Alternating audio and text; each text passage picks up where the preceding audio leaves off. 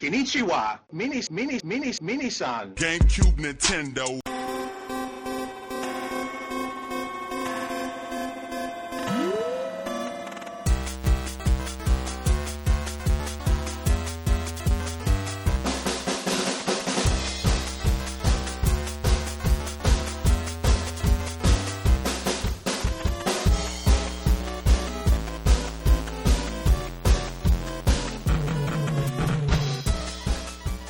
Welcome to the Famicast 20, your Famicast for January 2013. I am your host, Danny Bivens, and today I'm joined by Mr. Ty Shugart. What up? What up? Yeah, and uh, I'm also making his uh, triumphant return is Minoru Yamaizumi. Hello, I'm back. Awesome. I'm glad to have you back, man. Yeah, thanks. Cool. And joining us from the other side of the planet, the Flying Dutchman himself, Nintendon. You're doing this the other way around this time. Oh well. Um, yeah, I don't have any song. I got feedback last time. oh. Yes, I, I was I was searching for like Nintendo Force stuff because Nintendo Force launched uh, this month actually Cool, Uh, cool. With the first issue with uh, Neil and um, and Aaron and all the other nice guys from around the internet. Cool.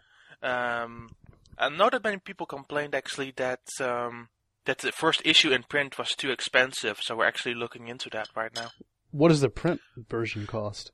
Eighteen dollars because we're 18 doing it through we couldn't because we're doing it through MagCloud, which Okay. um, is not very nice if you want to have a cheap magazine. What Uh, what's the digital version go for? Uh, five bucks, and uh, the- Okay. all of that money is going direct to charity to Child's Play. So, Oh wow, that's awesome. yeah. Cool.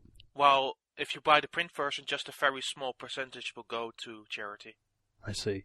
Can you guys track how many copies you guys have sold or Yeah, we can. Um, I'm not sure if I'm allowed to talk about it though. Well, I mean, is it doing well, do you think or It's well enough for our expectations, really.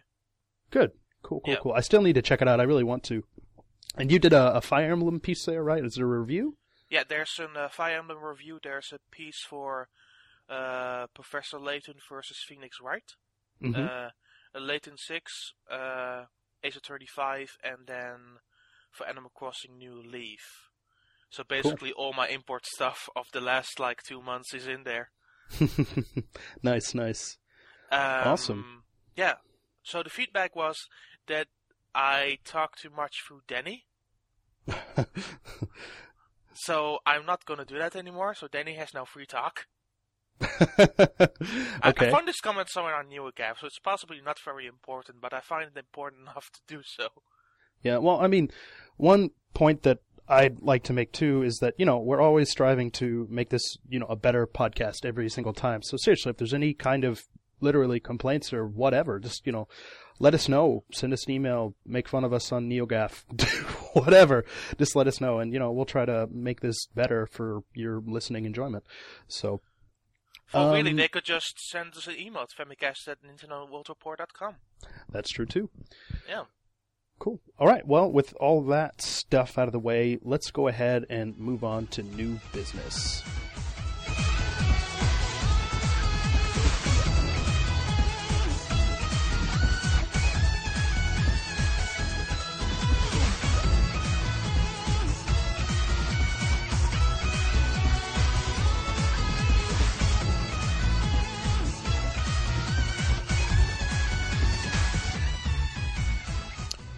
All right, and we're back. Uh, we're going to be starting off as usual with new business. Actually, we have a pretty action-packed episode uh, for you guys today. Uh, to, I guess I'll just go ahead and mention this. We have a pretty lengthy life in Japan segment about uh, coming to Japan, what you can do. Uh, well, obviously, Minoru, I don't think stuff like this would apply to you. You were kind of born here. Yeah.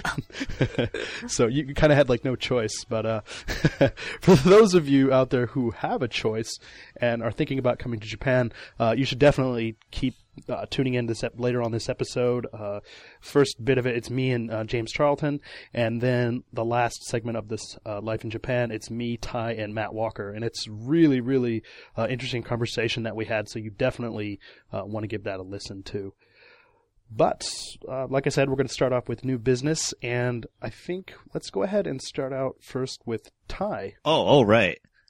Um, well, I'm playing the same games I was playing last time. You know, I got ZombiU on the Wii U. It was on my live Mhm. stream. Um, Ooh. and you know, like Project Cross Zone and Layton on the 3DS. But I've been putting most of my time into Marvel vs. Capcom 3 and some other fighting Mhm. games. Uh, I'm working on uh, a plan to go back to the U.S. during the summer to compete in Evo Ooh, again. So yeah, cool, man. Cool. they uh, just announced um, almost the entire game lineup. The last Mhm. slot is uh, left up to vote, but the catch Mm-hmm. is you vote with money towards uh, breast cancer research charity. okay. Yes. Well, it's not money towards some fat cat's pocketbook or something, no, you know. no. So That's cool. yeah, go crazy.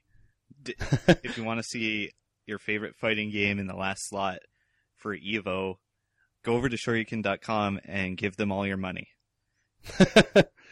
Vote Donkey Konga or Smash Brothers Melee. Don, I think I told I stole the Donkey Konga one from you on Twitter. Sorry, buddy. Yeah, I, I, I- I told him that I'm pretty good at Donkey Konga. the perennial choice of champions. and fighting game fans? Uh, Sure, why not? cool, cool.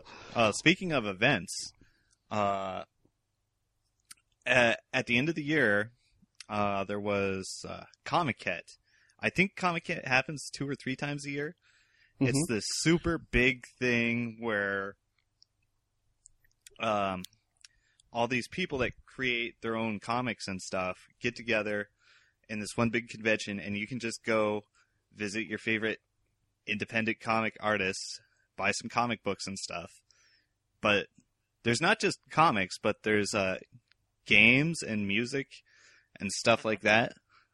Hmm Okay, so one of my friends was going, and he invited me to tag along. I'm like, okay. hmm So, uh, So l- let me get this straight. Yeah. You have friends outside of the internet? sometimes it doesn't last long. okay, I, I, I know the only feeling. in specific situations you have friends. I, I could relate to that. Sorry, man. Go ahead. I'll have you know I'm very popular. I was captain of the football team. Awesome. No, I wasn't.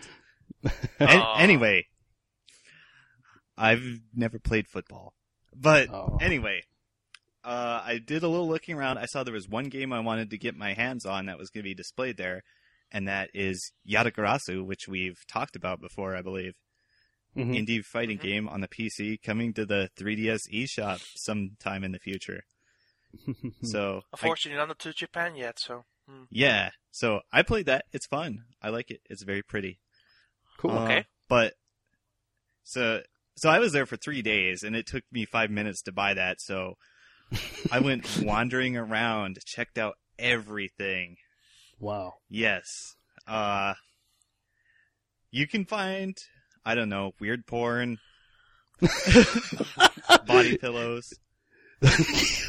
Gabe Newell body pillows? Oh yeah, he, he, he's he's big in Japan. Oh yes. not not really. Um, I did buy some other crazy looking indie games. Mhm. Like, uh, there's this one that caught my eye. It, it's called The Math Master. okay. Hmm, I, I guess it, it's kind of a combination of like a, a dating sim and visual novel, and you know, a math learning game. This sounds insane. Please tell us about it. Um, I haven't gotten around to playing it yet, Ah, but. I, I I did buy a copy. I I guess I was reminiscing really hard about Number Munchers when I did that. Do you you guys know Number Munchers? Was that like on an Apple II or something? Yeah, it was pretty big when I was in like grade school. It's, I probably played it too. I always remember playing the spelling game with fish, and I don't know. Yeah, the, the only educational games I remember playing are the Pokemon educational games. What is that in like 2003 when you were 12? Uh, no, I'm just younger. When- just when, just when Pokemon was starting its first season, there were these educa- educational games made by Mattel. Wow. Yeesh. Okay, well, Number Munchers was like 1991, so Cool. it's pretty OG right there. yes. Yes, they Yeah. really should come out with a new one. there was another game I got. I believe it's called Neo Aquarium something. It's like this. It's like you, you play as a fish, but it's like this really fast-paced 3D shooting game. Okay, so it's not like Seaman. No, find find that on YouTube and look it up. It looks crazy. Huh. Speaking of Seaman, uh, I wasn't gonna say anything about it, but uh, th- this isn't gross. Trust me.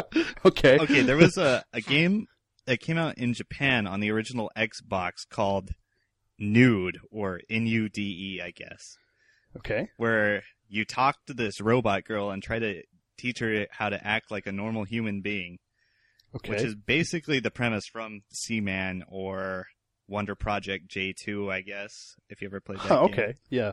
Um, but yeah, you use the microphone, talk to the robot girl. You try to tell her to like pick up the phone, and she doesn't pick up the receiver. She picks up the entire phone, and like like pulls it out of the wall, and asks That's you, interesting. yeah, and she asks you if if she did it right. Yeah. And you say yes. Yeah. Thank you. So I saw it for 500 yen, about five bucks. And I'm like, I, I vaguely remembered somebody somewhere told me to buy this game for them. hmm So I did. Nothing to lose. if I don't figure out who it was, I can keep it and play it at some point, Yes. or flip it on eBay. It looks like it gets about forty bucks. Wow. Cool. Even for the Japanese version. I, I think it was only in Japan, actually. Oh wow. Okay. I don't know if it's region locked. I assume it is, but yeah. let me tell you about circumventing security things on the original Xbox. That's shit's not too hard, right? No. no. So yeah. I the hardest part will be finding a working microphone probably. I, I think yeah, I can just use the regular headset one. Yeah, I would hope so. So yeah, those are the video game things I have been elbow deep into. oh, besides UFO catchers, I'm currently reclining on a huge pile of anime throw pillows that I won earlier today. Cool.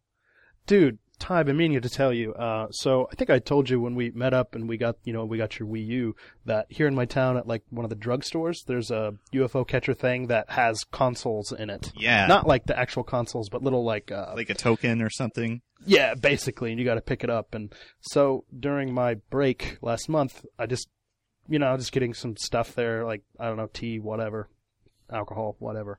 Um, yeah, so I was like, man, it's only a hundred yen per go. What the, what the hell not? I have like a handful of change. Sure. Yeah. So It begins. I, I, I started pumping in the hundred yen coins, and I can like get him to pick it up pretty easily enough. But what really sucks is like as soon as it like picks it up and it gets to the top, it like shakes and always falls out. So Does it fall out I've- closer to the return or farther? It just depends. Yeah. Um, sometimes it gets closer, sometimes it gets further. So I don't know. I was wanting to uh, ask some of your expertise on this. Like, what do you think I could do to win a Vita or a 3DS XL in this thing? Well, a lot of those are designed to um, be moved a little bit at a time rather than like just in one grab. Like, like Mhm. what what are you trying to pick up? Is it like a laminated sheet or something like that? No, it's um, what the heck do you call it? Like a little capsule? A capsule. Yeah. Okay. Um, does it have to clear a height to get over the return? Yes. Ooh, that's rough.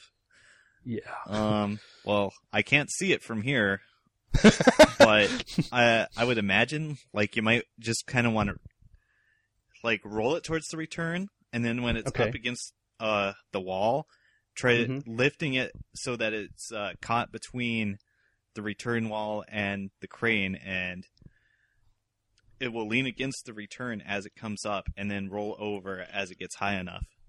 Okay. That's my theory. Okay. Well, maybe what I can do is even like take a picture and show you, and maybe even just post it right now if you look at your screen. Maybe. um, This is the most interesting conversation ever. Yes.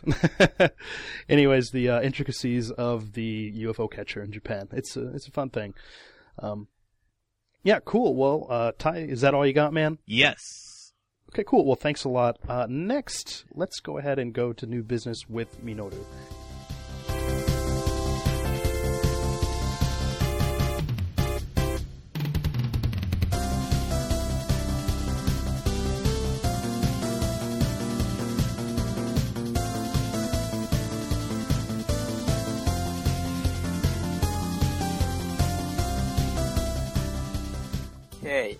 The last five people I StreetPassed were playing New Love Plus, 3D Space Harrier, Pokemon Mystery Dungeon Explorers of Darkness, uh, which is an old one for DS, Okay. uh, and Pokemon White, and Danball Senki Baku Boost.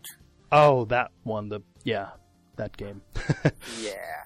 And speaking of Street Pass, I had a great experience related to it. Mhm. Yeah. One day, I yeah, one day I was sleeping in a train and woke up. I noticed that the person sitting next to me was playing 3DS. Mhm. Uh, she was playing Oni Training, and I found my me there. Ooh, Yeah, cool. she, yeah, she was doing an Oni Tre battle with my me. Mhm. Uh, You know, in this game, you can compare your scores of each training with Street Pass people, Mhm. and I beat her. Ooh, cool. Yeah, it was much more satisfying than, than just beating her in my 3DS. hmm Yeah. Cool. Well, did you get her 3DS uh, friend code or anything? Nah, no, no. yeah. Smooth moves. Yeah, yeah, yeah. j- j- just like you, I, I, I didn't uh, speak to her. Yeah. Am I am I rubbing off on everybody here? I mean, this is ridiculous, huh? Okay, okay. Uh, on to my new business. Uh, although it's not, no, it's no longer a new business. I got the Wii U Premium set day Mhm. one, along with New Super Mario U and ZombiU. Mhm. I really enjoyed both of them. I beat Mario, mm, but I couldn't beat ZombiU, not because it's too hard or too scary, but Mhm. because of uh, one of the game-breaking glitches. Oh. Yeah, reportedly the game is fucking buggy. It, it's true. I, I will corroborate this story. oh, okay, yeah, sure. Yeah, speaking of my experience, uh, aside from my game breaking bug, I literally got stuck in a dungeon and uh, had to restart the game. Hmm. Uh, there are also quite a number of game breaking bugs which were reported on the internet. Mhm. Uh, that's why I got to know I got stuck re- really due to one of them. hmm And uh, uh, apparently, this game has many bugs related to uh, flag management. I'm not sure what you may call it. Uh, we see such bugs, especially when you die after you have completed a mission, uh, which is very common in this game. Actually, I found the mission completed, even though I didn't think so, uh, be- because I died before I reached a goal. hmm And that happened at least a few times to me. And I finally got stuck when a passcode should pop up, uh, but didn't, but didn't.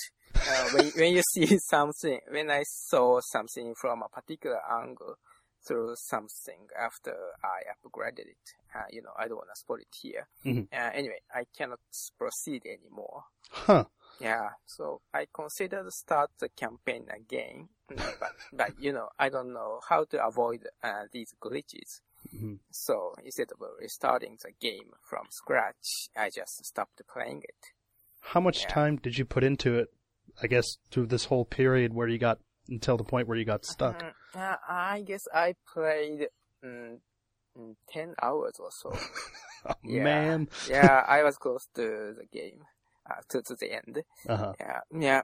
So uh, that was a fucking sour experience. Yeah, that that really sucks.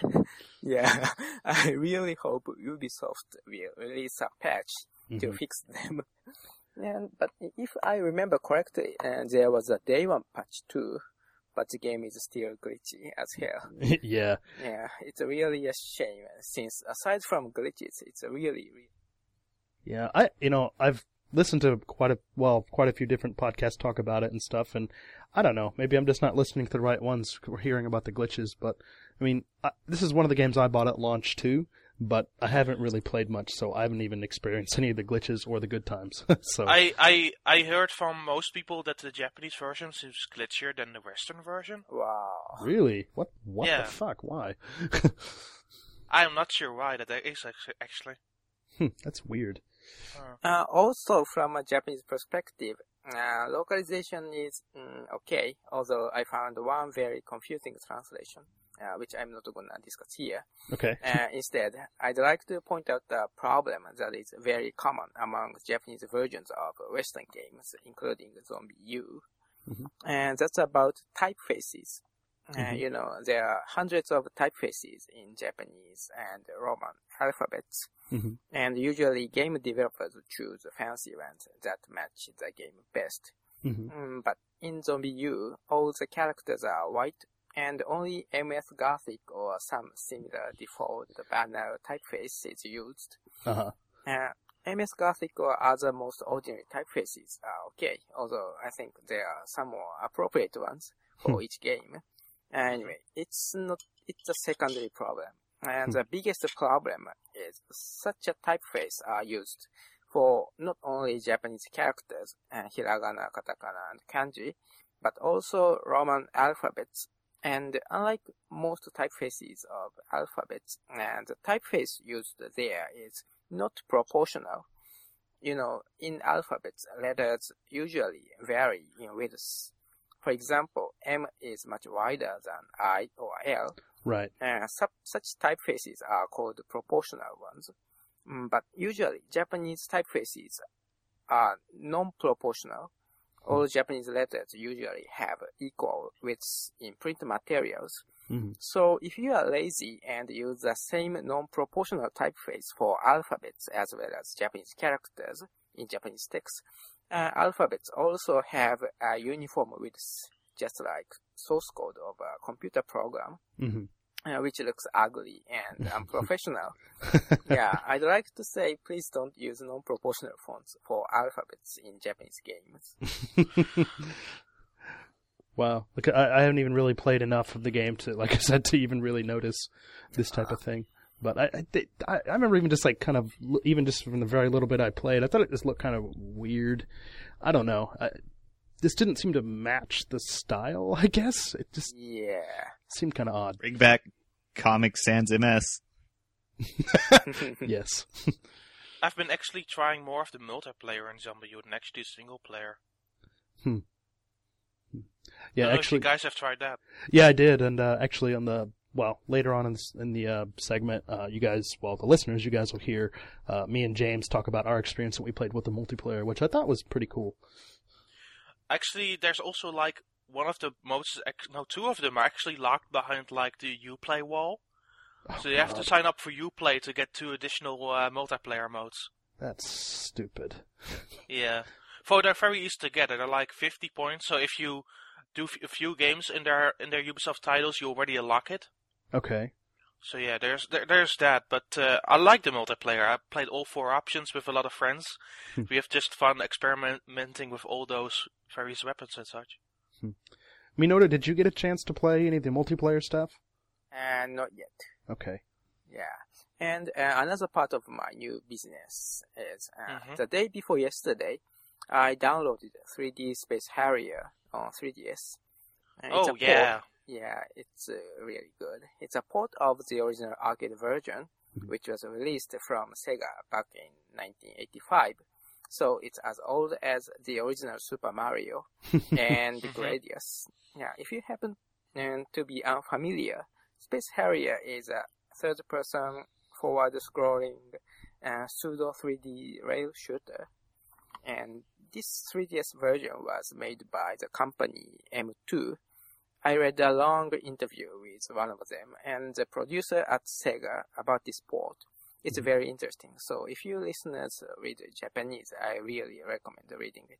Hmm. The company specializes in retro game ports and they did many virtual console of mainly Sega stuff. Huh. Yeah, as you can see in the interview, and they seem to be most hardcore Sega fans and super extremely meticulous about details. Well, I, I I noticed it in the port. Um, I played it as well. I I think I posted a review up for it Yeah, Yeah, yeah. first Don. Yep, Don has a review up for it on the Yeah. Right now, so check that out. Yeah. Yeah. And what's more, this is the third time they ported Space Harrier since they had ported it to PS2 and Wii Virtual Console Arcade. Yeah. Yeah, so so they have learned a lot already, and you can appreciate their particularities if you check check dozens of settings of the game. For example, uh, this is the first time you can change how far you can move around on screen, and this setting comes from, according to them, the fact that real arcade machines differ in this respect as a result of aging of the analog stick, uh, analog flight stick. Mhm. Yeah, so you can adjust the ranges so that you can feel as if you are playing on your familiar machine. and Mhm. at least some some of arcade machines have a seat that moves according to the flight stick movement. This, Oh. yeah, this is also simulated by the movement and the tilt of the entire picture on 3DS. That's that's something that's something I like the most about this version of the game. Uh, Yeah, because, me uh, it- it- it's it's really unparalleled that you just can put it all the way back to this arcade style venue and then see yourself moving around across the screen. It's amazing. yeah, And Yeah. then, and, but something you really have to do when you do that, you have to turn the the button sound effects on, yeah, like yeah. the arcade button Right, sound right. effects, because that makes it more real. Wow, that's pretty awesome. I, I remember seeing like some screenshots when they first officially announced like the release date and stuff, and I remember seeing the, I guess zoomed out like weird kind of view. I guess you guys are talking about, and Yep. I just remember just thinking like, what the hell? what is this? You know? well, you and, can you can do it full widescreen because they they rendered the game for full widescreen. uh huh, uh but you can also do like four x three or like again lo- like the arcade view or something like in between, Huh. uh, which is really impressive. Yeah, man, that's pretty cool. Yeah, and gameplay wise, it's a very very simple. Uh, I guess even simpler than many other games released in, in the same uh, year. You just move around and shoot enemies. And from a modern viewpoint, I wish I could dodge quickly. yeah, but uh, it's overwhelmingly fun still. Mhm. And music is great, Mm. and graphics are incredible for its age. It's mm, 1985. I don't know if uh, you agree, Mhm. Minor, but it looks great in 3D. Yes, yeah, stere- stereoscopic 3D effect is very, very impressive since it's a forward-scrolling game. Mhm. Yeah, and this game definitely has some futuristic charm that only old Sega games will have. yeah, so once you play it, you are likely to be convinced that Sega used to be regarded as the rival of Nintendo, even if you didn't live in the period. hmm Yeah, actually, the, the first experience I had with this game was on Shenmue, because Ah, yeah, yeah.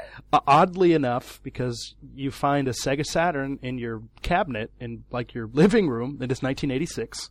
Okay, and you can like win the game, uh, several games like that, old arcade games in a raffle. And I, th- I don't. Can you play Space Harrier in the arcade? Maybe. Yeah, I believe you could play it in the the arcade in the the first town there. Okay. Yeah, but that was always kind of cool. My younger brother and I always got a kick out of it and just playing it and stuff. So I, I have kind of good memories of this game from like, you know, like 10, 12 years ago. but um, going back to like uh, the music stuff, because we kind of brushed over that, you can even set the various settings like the bass line and everything to the very decibel you want to rock on. wow. It's all the options in that game are insanely in depth. Wow. Is is there any kind of like a save state type of thing or anything where Yep, you could Yep, that's there too. Okay. You can even choose the stage you want to start from. Mhm. Right up So from the, there be- you right go. from right from the beginning you can? Uh, no, you have to play through the stages at the first run. But if you die at any point in the game, you can start from any stage you want Okay. that you unlocked so far, basically. Okay, okay. Yeah, that that sounds like the real deal. It's um, basically this is essentially like a 3D classic but not from Nintendo, I guess. Exactly. Yeah. Sega So- does what Nintendo don't. Yeah, I mean, shit. I- I- Sega. even if you, even if you look at like the Virtual Console stuff, like uh, with on the 3DS, the Game Gear stuff. I mean, the the uh, Game Gear stuff has a hell of a lot more options than anything else, really, and I think that's incredible. And I just kind of baffled why Nintendo doesn't let you change things like maybe controls or you know stuff like that. Sometimes just kind of silly. Or change the Game Boy font to a Game Boy Pocket. yeah, what the hell? Come on, I wanted to do that. Oh man! As a quick aside about Sega, I, I recently fell in love with the Golden Axe games. oh, cool. Yeah, I played them on my Xbox. Played th- one through three like hardcore for like several days until I got all the achievements. Cool. Fun as heck. Okay, that's dude. it. No, I, I remember playing Golden Golden Axe three with one of my friends back in the day on the Sega channel. Um, Minoru, I don't know if you know about that. I don't know. Or Don, have you ever heard of the Sega channel? Mm, no.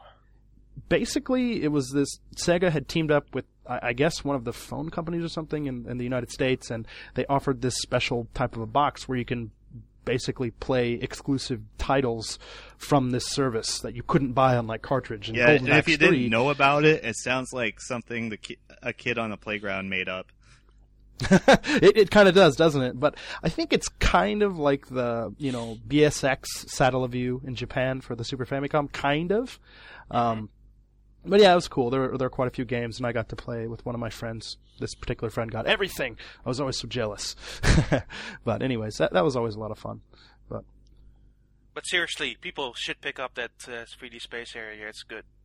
Yeah, it's like so good. Yeah, that's so. I was totally blown away by the game. So yesterday I went to an arcade nearby to play the original. ooh, Uh, Oh! it's, yeah, it's Mikado in Takada oh, okay. Hi, Yeah. uh, have you ever been to Mikado or Dani?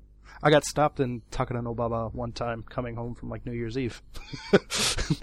but I didn't go to any arcades. I just grabbed a taxi and took an expensive ride home. Uh, Yeah. I haven't been to that arcade. I'll check it out next time I'm in the neighborhood. Yeah, uh, it's an arcade uh, fe- featuring um, retro games and fighting games too. It's one of the biggest retro arcades in Japan. wow. So so, yeah, so if your listeners are into Japanese retro arcade stuff, it's definitely worth visiting. Cool. Yeah, and there I played the original Street Fighter 2 and of course Space Harrier. hmm And unfortunately, uh, it was not the version whose seat uh, moves according to the flight stick movement. Aw. Yeah, and it yeah, and actually it was almost unplayable to me because uh, the flight stick was too heavy and clunky.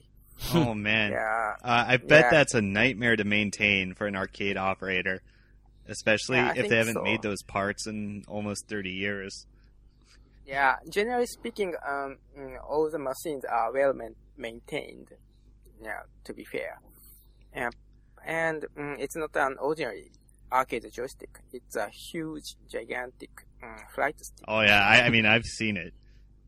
Yeah. Besides, uh, the y-axis was inverted, just like a flight simulator or the original Star Fox 64.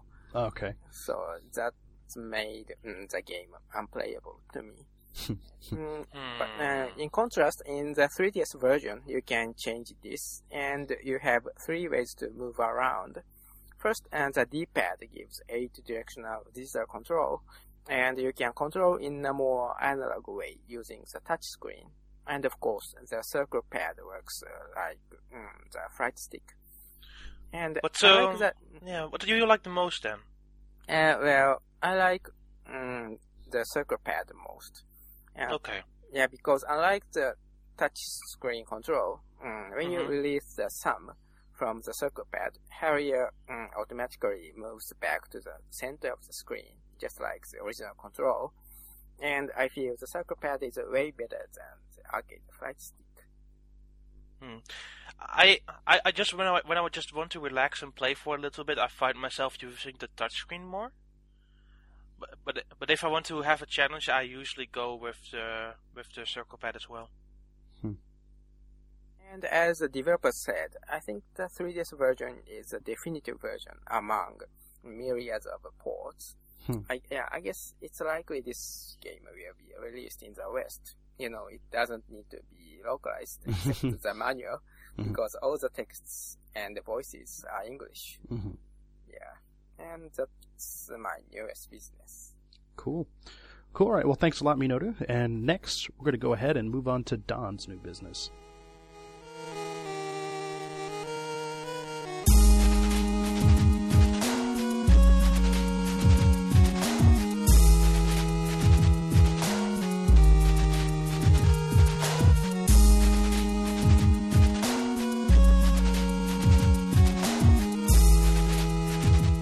All right, so Don, what you been playing, man? Uh, so wintertime has kind of hit, so I didn't import like a lot of stuff. Uh, mostly had some played some native things uh, because we get stuff later. Big surprise. I live in Europe. Deal with it. Um, so first off, I played uh, Ninja Gaiden 3 Razor's Edge, um, which came out around the launch time in Japan and North America. Mhm. Yeah, and we got it on January 11th, so that's roughly nine days ago. Okay. So, Ninja Gaiden 3 Razor's Edge. Um, to begin, I never played the original because I heard the bad stuff about it, basically, pretty much. Mm-hmm. Um, so I, I was interested in it because I played Ninja Gaiden 1 and 2, so I kind of want, always wanted to play it. Mm-hmm. Uh, but I, I skipped it because um, it, it appeared to be very limited in design and the weapon variation wasn't there, which made the other two very unique. Mhm.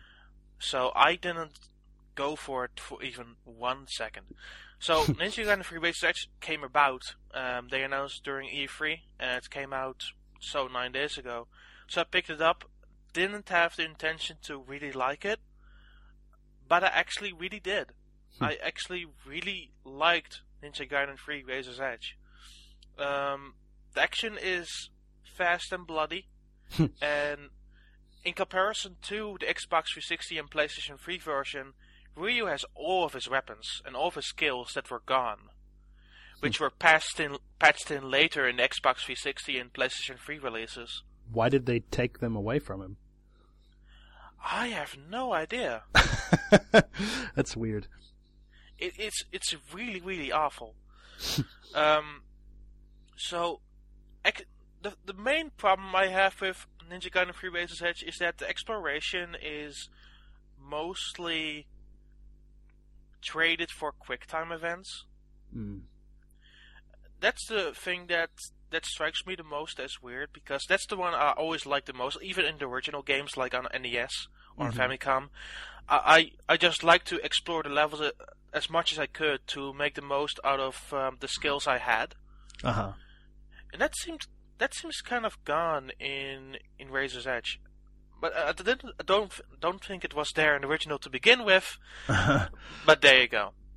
Um, so, what make the Wii U ver- version unique is that you have like these playable additional characters from the start, from the start, which are um, Kazumi and another character that I can't remember the name of. So those two characters are there, and next to in the main campaign you also have Ayane, which Mhm. is another character from the Dead or Alive series. So that makes a total of four playable characters in the entirety of the game. Mhm. So only two of them will will come across in the main campaign, which are of course again Ryu and um, Ayane. So if you want to play any chapter right from the get go, and you play the original by any chance, then you can already do them with those two additional downloadable characters Hmm. for free. Cool. Um, so there's also multiplayer stuff. I haven't got really into the multiplayer stuff because mostly because the the lobbies are empty. Um, so that's a bit annoying. Uh, there's co-op multiplayer actually locally. Hmm So, um, so one friend can play on the gamepad, one friend can play on the television. Oh, cool. Um, so you can play deathmatch against one another. hmm So that's a lot of fun. Uh, multiplayer for the rest or single player, you can play it fully on the gamepad, which looks actually very good. So if you want to play it on the gamepad, I suggest that you put the gamma a bit higher Mhm. because it seems a bit dark on the Wii U gamepad. Hmm. Especially the first level because the first level takes um, takes place at night nighttime London, Uh huh. which looks really nice actually, and they have some nice elements in there like set pieces like the like the London Eye, which is the big uh, the the big wheel in in the garden there, Mhm. and of course the Big Ben you see and everything. So there are a lot of cool elements in that level. So um, on the Wii U gamepad, it's really troubling to see. Hmm. Um, so it, it, so put the two grams grams higher, and it should be all fine and good. Um, the controls are very smooth. Uh, it plays very nicely. Surprisingly enough, I again I I didn't expect me to like the game as much as I did. Mhm. Um, because I think the Ninja Gaiden 3 got like threes or fours or something, and I consider this like a 7.5 in my book. Mm-hmm. Um, so yeah, I played around for like the game for like three hours and um, really, really loved like the various bosses and how the levels were pointed out. Um, it's, the game is also longer than original because of the Ayane, Ayane section, so Mhm. um, it's pretty much the ultimate experience of that game. Is three uh, hours? I mean, you cleared like the whole game in three hours. No, no, no, no. Three hours is how much I played. Oh, okay. Yeah. Uh, But yeah, I, okay. but I, but I, but I've seen more of it than I suspect you would in the original release okay. because it's broken up with these uh, Ayane bits. All right. Um, yeah, it's yeah. I, I can't say more anything about it than give it a try. It's um, it's fun. I don't know. I'm I'm remotely interested in this, but I'm not interested enough to pay like six or seven thousand yen to play it. so, um, It, it, it's it's fair enough. Um, like the the gamepad stuff, if you play it on the television, you can um, access menus a little bit better. mhm. and you can like activate like various spells or Ninpo with just a touch of a button on the touchscreen. Okay.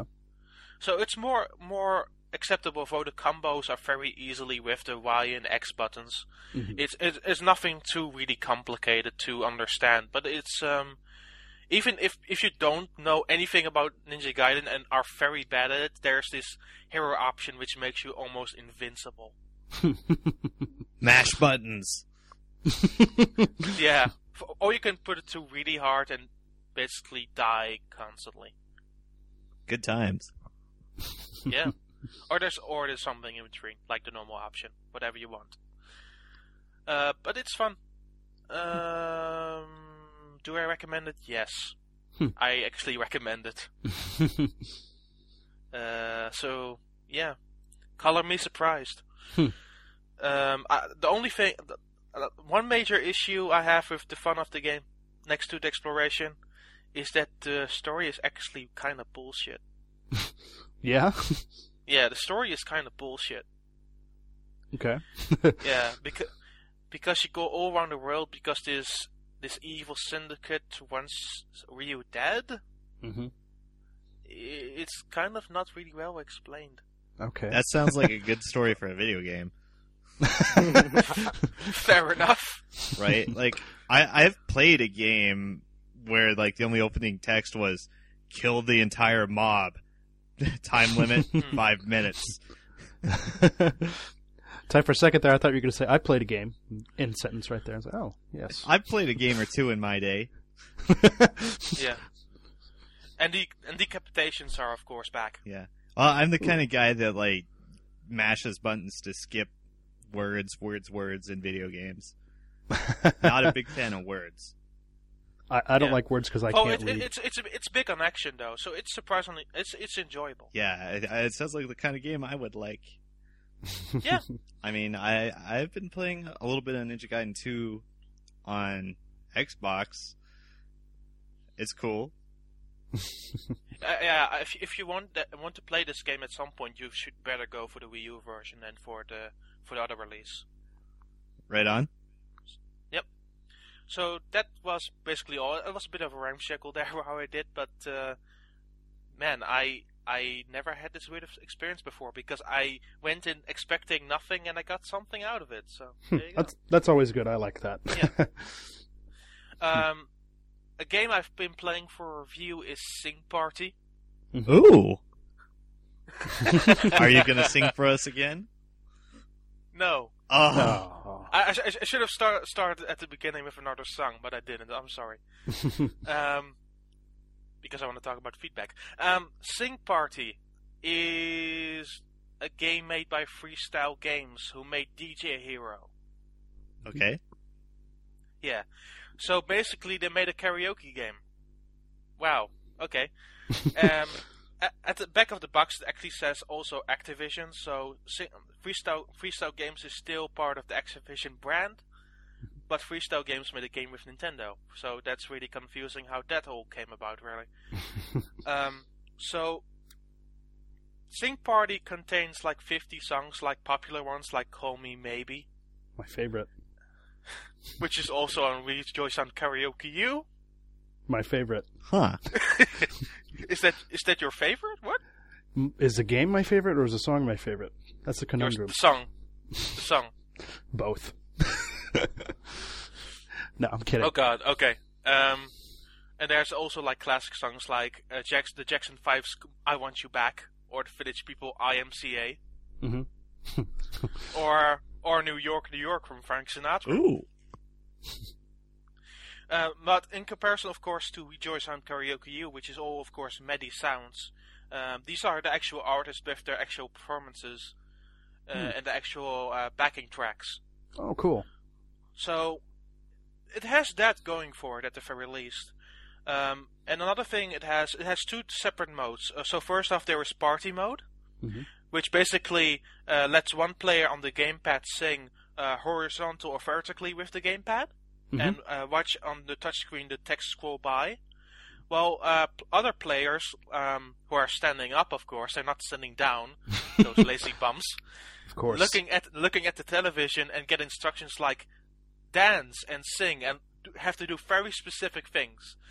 Backflip. But well, yeah, backflip. but while the person on the gamepad looks at it, he, if like some songs are very personal, right, and you have to point towards people. So on the gamepad, you get this instruction like, "Look at somebody." like, huh? Look at somebody. Okay. And it has to point like you, you, you, and you have to do these very asinine things to make this party getting started or getting something in his, his house in the jizzy. Um, so that that's pretty much party mode. It's uh, it's weird. It's Is it is it fun? it, it, it, it's it's fun in a weird way. okay. yes. Fair Let me enough. put it that way. so you have that, and then the the second thing is, um, of course, just sing mode, Mhm. which um, in sing mode, um, so basically you have this option. I think we talked the last last month in with Joyce on Karaoke U. You have this meter that checks how on which tone you are singing and uh, basically gives you points for it, right? hmm Right. Um, so Sing Party does this a little bit better by having like actual columns moving about and giving you an idea where you should go with your voice. hmm And um, you actually get points, stars, and all that other stuff forward during like the progression of your song. And you can do short versions and long versions of every, every single song as well hmm um, those scores turn into a system where you can upgrade levels. Like um, you have to perform a, to a certain score, or you have to get a certain number of stars. Tho- Those are all going in sort of a tally in various uh, tasks, like get 10 stars, get 100,000 points, and that sort of stuff. And then when you complete certain tasks, you get these little discs. And when you get a certain amount of discs, you upgrade to a certain new level. hmm So it becomes kind of involving and kind of interesting. Um, the only thing I don't like about it is that how much it wants to actually upload stuff to Miiverse. hmm Because every single time you finish one of the tasks, upgrade a level, or complete a song, it will up it will point towards a new a new um, a message on Miiverse towards your profile. and all your friends and all the people who follow you will see that message. Um, so that's actually it becomes actually really annoying. you can't opt out of it or anything. You have to choose to do it or not. You can't do it custom. Like I want to share this with people and not this, not share this with people. Okay. There, you have to opt in, or you can do nothing at all with almost with Miiverse, except for posting random imagery of your own. Hmm. Um, so it, it's a bit, it's a. How do you say this correctly? It's a bit asinine. Let me put it that way. It's uh, the sing mode and the party mode are fun in their own rights, but um, that that's the, that's basically the weirdest thing. Like how much it wants to post you to Miiverse. So Mhm. people will see on your friends list how well you did on a certain song and which song you specifically played. Mm-hmm. So if you play something really embarrassing like "Call Me Baby," people will see, oh, he had seventy-five thousand points on "Call Me Baby," Mm-hmm. so that's a thing. um, it supports DLC for in the future, so you can get to download additional songs as well, besides the fifty you have in the package. Mm-hmm. Um, so yeah, personally, I like Rejoice on Karaoke U better because you you pay for what you play. But there are some elements to it that I like in Sing Party. Hmm. The- and there's also team mode where you can, where you still have to pass on the microphone every single time between each person, um, and between each person of the team, which is also kind of fun. But I haven't played that at all, really. Um, s- that's Sing Party. Cool. Uh, finally, I've been playing again some Arc System Works eShop games. Third time is the charm. Question mark? Um, Tell me mark, yeah. more. Uh, uh, so first, ti- first thing I've been playing is BlazBlue Clone Phantasma, Oh yeah. which is this um, this action type battle game on the 3D plane. Mhm. where you have to um, move about this little BlazBlue character and spam the X and Y X the X and Y buttons. Yeah. mm-hmm. So the Y button is this very crazy attack, which you can only use like three times before you.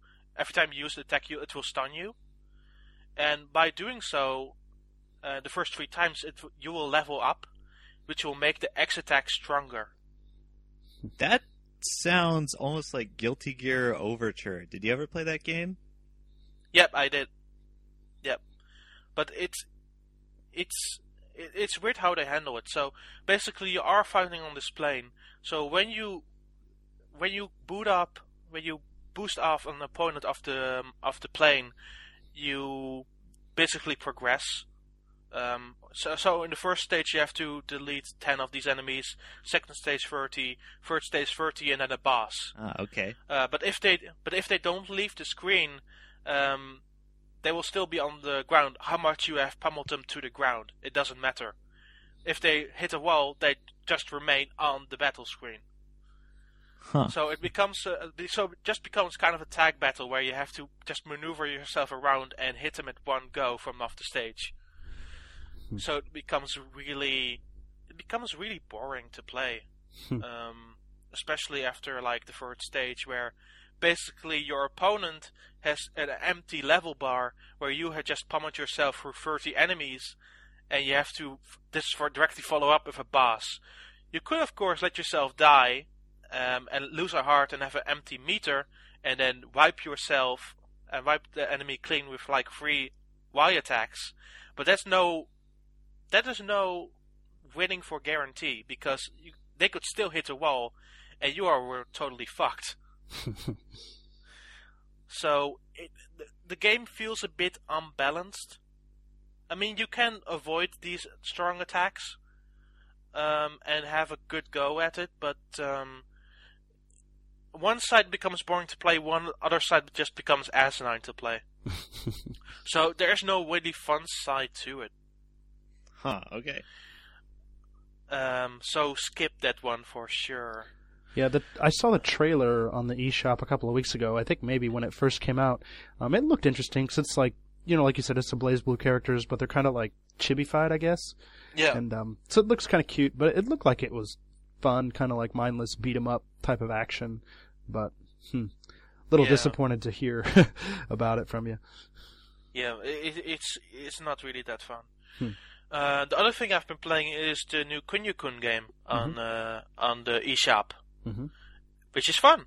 Cool. I i it's it's basically River City Ransom, Kunio Kun, every of those games again. Uh, better displayed on a 3D screen. So basically, you can basically flatten the screen or make it more wider. Or Mm-hmm. with the with the with the R button and with the Y button, you can close up or move further away. Okay. Um, it, so you can make it more of your own kind of style of game. So you can have it like a sort of a classic view, but also like this this basically widen up view where you can see the entire battlefield. Okay. Um, which you kind of have to decide for yourself if you like that or not. Um, it it the game is more open world in that you move around through the various sections of the school and through the various sections of the city and find um, the various scenarios where you encounter various characters and have enemies to fight in. Mhm. Um, for the rest, it's, it's the basically same action where you have to press two different buttons, one for jump, one for kicking, and one for using your fists. And pressing them both will, of course, let the character jump. Um, so there's not really much to it, but it has a charming feel to it, and I kind of like it. How much is that? Is that like six? That's eight hundred? hundred. That's eight hundred yen. Eight hundred. Okay, and that I think that Yeah. came out maybe the same week as the uh, BlazBlue game. Actually, are really no, that's, close that, to no, it. no, no, no, no, no, no. Uh, the Blaze Blue game came out uh, December 26th together with uh, uh, 3D Space Harrier, hmm and um, Kunio-kun came out on December 12th. Okay, well, it's not that far off. Yeah. Hmm. So basic. Oh yeah, I played Chorihasi X- DX as well, which is a uh, cycling game. Oh, that thing, Chuddy. Yeah. Yeah, Chuddy. Yeah, that one.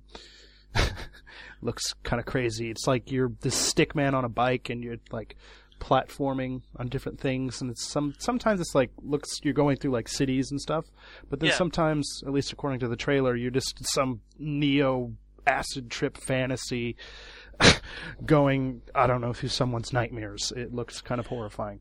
Well, basically, you have these world tour mode where you go for various cities. Uh, those those tracks to use are, are bonus unlockable tracks, so basically they give a bonus away. Mm-hmm.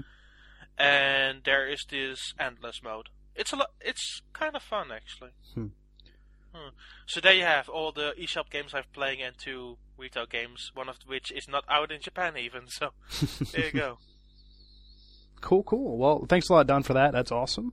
And Yeah. uh, I'm, I'm going to go ahead and close this out with new business. Um, like I said, I, uh, I have just a little bit to talk about here, and then um, these guys are going to leave the room, and it's going to be just me and James uh, from the past talking about some stuff that we played. But uh, um, actually, just the other day, I, I just started playing Xenoblade Chronicles. Uh, this is something that I had bought from Nintendo of America's website last like April, like when it first came out, and I had my dad send it to me, and uh, I haven't played it until just like a couple of days ago. Um, I, I've played the Japanese version before. Uh, I borrowed it from a buddy of mine. He just let me borrow it, but um, you know, I played that for like a couple hours. I didn't get too far, and even with this, I think I've only played for maybe an hour and a half or something. So I mean, I've just been kind of wandering around uh, Colony Nine, and uh, you know, just seeing stuff. So I, I haven't really been doing too much. So maybe next month if I play a little bit more, maybe I'll have a little bit more of an update on what I think about it. But um, then another game actually that I played um, over my break from work is uh, the Walking Dead games, um, and I I played it on iOS and. Uh, like they had some kind of a crazy deal going where you, the first episode was free, so I was like, okay, that's awesome price. It's free. Hey, kid. So um, The first one's free. see there.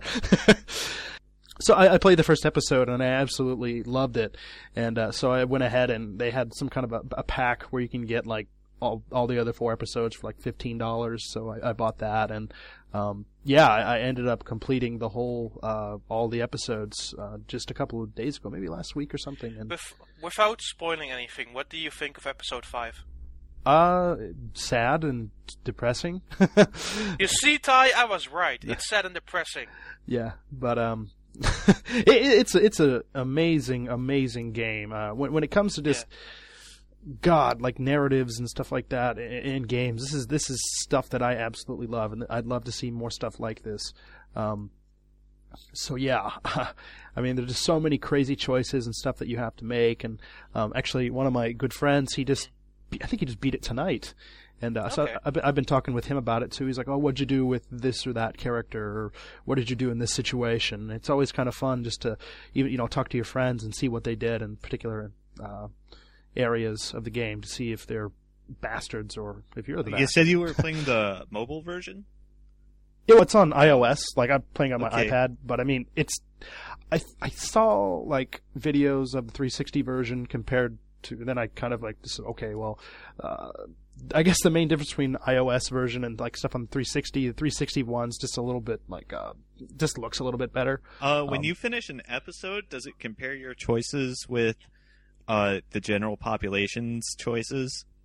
Yes, but I'm not sure if that's only on that platform. Like you know, I did iOS. I don't know if that's only iOS or if that's all of the platforms combined. I don't really... imagine they'd be wildly different, but it would be interesting if they were. Yeah, yeah, it would be, and um, yeah, unfortunately, uh, I don't really know which, you know, like you said, which one it is. If it's comparing all of them or not. So, but um, yeah, Ty, did you, have you played this? I yeah, I, think, I shit. played through it. Okay, cool. Because I mean, sh- Yeah, we we talked about it a few a few uh, few months ago, both of us. 'cause I remember you played it on. I just I didn't remember Ty. saying Yeah, and he played a- Okay. asked me if I, Yeah. if I cried like a little girl at the end, and I told him no. okay. Well, Ty doesn't cry. He is not allowed to. So Well, I don't know. I Oh, thought I, I, asked, I, asked, I asked I asked if you thought it was sad, and he said, and you said no. Eh, yeah, not not that sad. I don't know. Did did you guys finish Metal Gear Solid Three? I mean, I thought that ending was sad. You might want to check that out. did you guys finish Super Mario Brothers three? Oh man, I thought that ending was was sad. sad. it, the whole thing was a dream. Yes, Super Mario three. Spoiler alert. Yes. Cool. Well, uh, I guess that kind of concludes my new business. Like I said, uh, here coming up, you're gonna be able to hear from me and James what we had played uh, at the very tail end of last month. So uh, stick around, and we'll be right back. Pulling tricks, looking slick at all times when I'm flipping. Bar sipping, car dipping, Grant Wood grain gripping. Still tipping on four tipping on four rolls, four rolls, four rolls, four holes, and no packings, and no packings. Four blowing on that endo. GameCube, Nintendo, five percent tint, so you can't see up in my window. And last for new business, actually, this is kind of a a special bit of new business. Um, this is kind of weird for me because, well, for me, this is recording back in the past, and you're listening to stuff that we have just been doing out through the month of January. But uh, right now, I'm joined with a very joined by a very special guest, uh, Mr. James Charlton. Hi, everybody. Hi. What's going on, man? Uh, thanks for the introducing me this time. I don't know late title, title card this time. Yes, I, I remember this time, so thank God, right? But um, over the uh, winter holidays, I got to spend some time with James at his house, and we got to play a lot of games and stuff. So I think uh, it's kind of like a special new business. I, I wanted to, you know, get James in here, and so we can kind of talk about what we did. Uh, so Yeah, Christmas at the Charlton household for Danny. yeah, yeah, because otherwise it would have just been me by myself eating, I don't know, corn dogs for dinner. Um, With your with your love plus girlfriend on the stand. with my new Love Plus girlfriend who is currently, you know, wanting to break up with me. So, even even his virtual girlfriends are leaving him. yes, yes.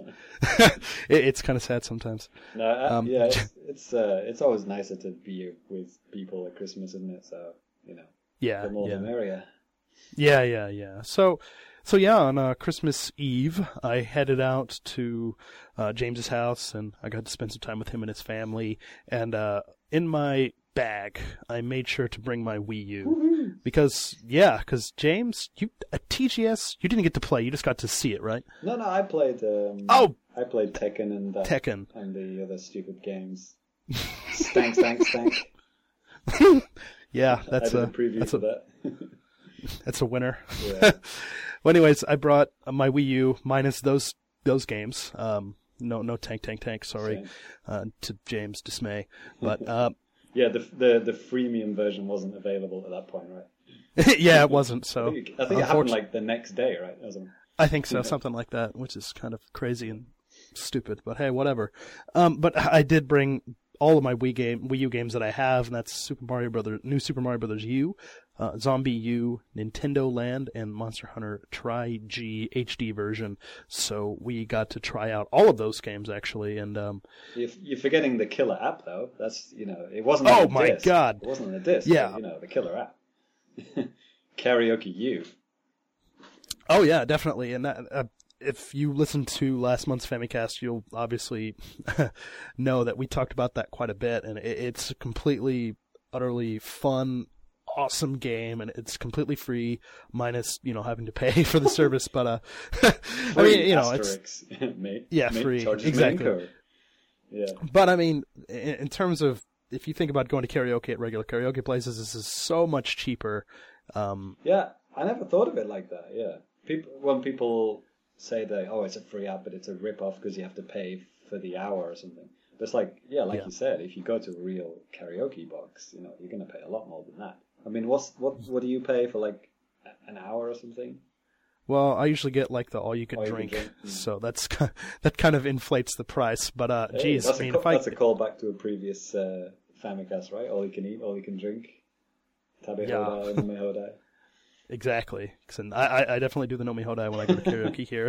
All you can drink. and you, you can do it for like two or three hours, and I think I could get away with like maybe 3,000 or 4,000 yen. Just It just really depends where I go. but um, yeah, I mean, that's that's kind of expensive, and that's just, you know, a couple of hours of entertainment plus drinks. So for a thousand yen less, you can get like a month. Is that right? For a thousand yen less, yeah, for 2,000, you can karaoke all you want for 90 days. Wow, one and a half months. Bonus. Yeah. And then, you know, you can buy your drinks separately and probably cheaper at Yeah, the grocery mix, store. Mix your own. That's what we did, right? Yeah, yeah, yeah, yeah. yeah, So yeah, pretty cool, right? I mean, was that part of the Wii U when you first got it, or did it was that after the update? that was part of it right off the bat, Oh, and they, they'd cool. announced, yeah, they announced Very that back in November. So Yeah, uh, because I mean, we're hearing stories already, and probably even more stories. You know, like by the end of January, like about people just getting annoyed with you know updating their Wii U and like breaking it or just giving up or something. people like, ah, how do you set up the Wii U? It's so confusing. But to have that already on is a very very smart move. And this, I think, this is the killer app for Japan. I know it sounds silly to to say that a karaoke app is you know the killer app for the for a Nintendo system, but it really is in Japan, of course. I'm talking right, about. right. Yeah. I mean, you know, you did have to go through kind of like an update process for it, but Oh, okay. uh, after that, it was all good to Well, go. Well, you do have to be online, right? I mean, when, that's when right. you first when we were setting up the Wii U at my place, you know, we had, we had a, a few little problems um, setting up the internet for whatever reason, um, but we got it sorted out. But there was a point there we were thinking, ah, just do we need internet? And then it suddenly dawned on us, wait a minute, no internet, no karaoke. Yeah, So exactly. we have to get So- it done, right? Mm-hmm, mm-hmm, yeah, mhm. so we got it done anyway. So yeah, I was I'm very impressed with like how fully featured it is. Like, I mean, I- I've just listened to um, the the Christmas episode of the Famicast, and um, you guys were talking about it there with Don, and uh, yeah, just like all the features it's got, like you know, like this, you can customize the costumes and the stage and like um, the backgrounds, and you know they've got like um, like a little room, my room kind of thing, right? Mhm. And you can like put your little me's in there and just like set up a little karaoke box, virtual karaoke box in there. It's very very cool. Mhm. Yeah, I really like the way they did it. And I mean, like the menus are well presented and they make sense, you know. It, and uh, like you said in that in the previous episode, you know, it's it's very reminiscent of a karaoke box, um, like what do you call it? Like a it's not a tablet computer, but what is it? It's like a karaoke controller. It's like a touchscreen Yeah. touchscreen controller that's as heavy an, as an Xbox 360. exactly. I mean, yeah, the single touch things, right? They're not like super right. advanced, right? yeah. Right. So right, it's like right. a Wii U then, right? Hey, kind of. Yeah. Um, so yeah, it's yeah, just like I think, I mean, it, you know, like how the Wii remote kind of got people got over the fact it was a gaming system by the way it looked like a TV remote. Like Mhm. for Japanese people, like if they see this as a karaoke box remote, I think that could get people over that hurdle of like, holy shit, how many buttons are on that thing? You know, if they look at it as a karaoke tablet, then it kind of makes more sense to a lot more people. Right, know, right. And I mean, yeah, with with the when you're doing the karaoke thing too, I mean, everything's taking place on the touchscreen. Right. You don't have to fiddle around with buttons, you know, nothing like that. Even like on the main screen, it's just basically the video for the song and maybe just t- telling you the different modes and stuff, basically. But uh, it, it's really approachable for people that have, you know, look like you said, look at it and like, oh my god, what? I can't do this. You can. Yeah, I, I don't think you even use the buttons at all, right? No, not at all. So um, yeah, it makes a lot of sense. And uh, yeah, they got a hell of a lot of songs there, right? Yeah, they do. I mean, there was I think there was like a, a couple. Um, like you mentioned before, like um, there's not very many rap uh, songs on there. Yeah. You know, you know, newsflash, it's not that popular in Japan. Yeah. particularly some of the rap that I like. It's not even popular in America, so I don't think it's coming here. yeah. That GameCube Nintendo one, it's not on there, right? GameCube, Nintendo. I might just throw the drop in there randomly throughout this episode. Boom. GameCube, Nintendo. And a bit of Reggie as well. yeah. Mina Watashi wa. that was great. I really like that. Mini-san. Mina-san. Konnichiwa. uh, I, I can't remember who I was talking about with this on Twitter, but like that that part when um, Reggie's speaking Japanese, Konnichiwa. it reminds me of the um, the end the end uh, outtakes, the Rush Hour with Jackie Chan and um, Chris. Uh, what's his name? Chris, Chris Tucker? Chris Tucker, right? And he's like, uh, Chris Tucker's trying to speak Chinese or whatever, and he goes like, he goes like, sh- he's trying to say shay shay, but he messes it up. And then Jackie goes, look, you can't say two word in Chinese. Now you know how hard I am. You speak English. And Iwata basically said that to Reggie. He said like, he said like, ah, now you know how hard it is for me, or something like that. It was like, Yeah, word for word, it was like that. I was like, am I watching Rush Hour? Yes. Reggie? Reggie is Chris Tucker. Yeah, do a YouTube search now if you're listening to this for like rush hour outtakes or something like that. so, um, yeah, so back to karaoke. um, so yeah, that was I think that was the first thing we played. I think like Yeah, I believe so. Obviously, my my wife was there, so um, it was uh, it was a good thing to get her in into that uh, straight away, you know. And uh, you know, Danny had already set up the, the he'd already paid for the month and a half, so we were ready to go. So um, it was very cool, and- and she really liked it. And uh, I mean, my wife actually, even though she is Japanese, she hasn't she doesn't have very much experience with karaoke. She's not really into it. But um, I think like doing it at home is like um, you know it's very comfortable for her to do that, Mhm. and I think it'll be the same for a lot of Japanese people. You know, like uh, if they're not if they go to the karaoke karaoke box on their own, or if they only go with like one of their friends or something like that, which does happen, right? We laugh, but you know, Yeah, you know, it's- it's, not a thing that you go to with like you know 20, 30 guys. It's like um, Yeah. It, it is usually just your best friend or just a couple of your best friends that you Yeah. go with. Or or if you do go with a big group of people, it Yeah. just gets chaotic. And Nobody can I mean, hear if you're only there, for, you're there for like you know two hours, and you get to sing like one song. Yeah. Yeah, you can't have any conversations with anybody. Yeah. It's just kind of People are just obnoxious. talking over you, and it's like nobody's listening to you anyway. So it's like, Yeah. Um, oh. so I guess it could happen in your own home. it could. Could recreate that. Probably not going to happen in my apartment, but hmm. so yeah, that was really cool, and uh, yeah, my, my wife got into it and stuff, and we all added our me's, so it was all authentic, and uh, Mhm. like the the backgrounds are very amusing, the Mhm. stupid videos and stuff. love the videos. They're so great. But the the me integration is really good, and um, Mhm. we did um we did a battle, didn't we? Like a karaoke, Right. like a song contest battle. Rap battle. Epic career better history. Um, Yeah. so we did like me, me my wife versus Danny and uh, Danny. uh, and you kicked both of our asses actually, right? Yeah. Well, one of the times was actually pretty close. I think I beat you guys by like a point. That's true. uh, It was eighty to eighty-one, wasn't it? I remember that. Something like that. Yeah. It's really good because you can just choose whatever song you want, and while one person's singing, you know, the next person's browsing and like queuing up what they want to sing. So it's very, you Mm-hmm. Know, it's very uh, seamless. You know, you're Yeah. like all sat staring at a blank screen while one guy dicks around trying to find a song. Like, Yeah, yeah. can, So yeah, I was you know ha- basically playing the thing only by myself before playing with you guys. Uh, I didn't even realize that. Well, I guess I did realize that you can choose songs in between, you know, when somebody else is singing. But man, that's just. I mean, it's just like the karaoke box experience because after somebody picks a song, you just pass off the remote thing, and you know, people just go at it. So it's and like you said, it just keeps it so people aren't just okay, douchebag, get done, so I could you know have my turn. It's no, you can just really get on with it and like, totally ignore whoever's singing. Yeah, and you just you just select your me, and then you just select your song, and then you, when you press accept, then it kind of flashes up on the the TV for a second, doesn't it? It says like, Yeah. you know, Danny is going to sing, you know, um, uh, going back to Ding da Cali. ding da. Yeah. oh yeah, oh that one. So yeah, it's very very uh, well done.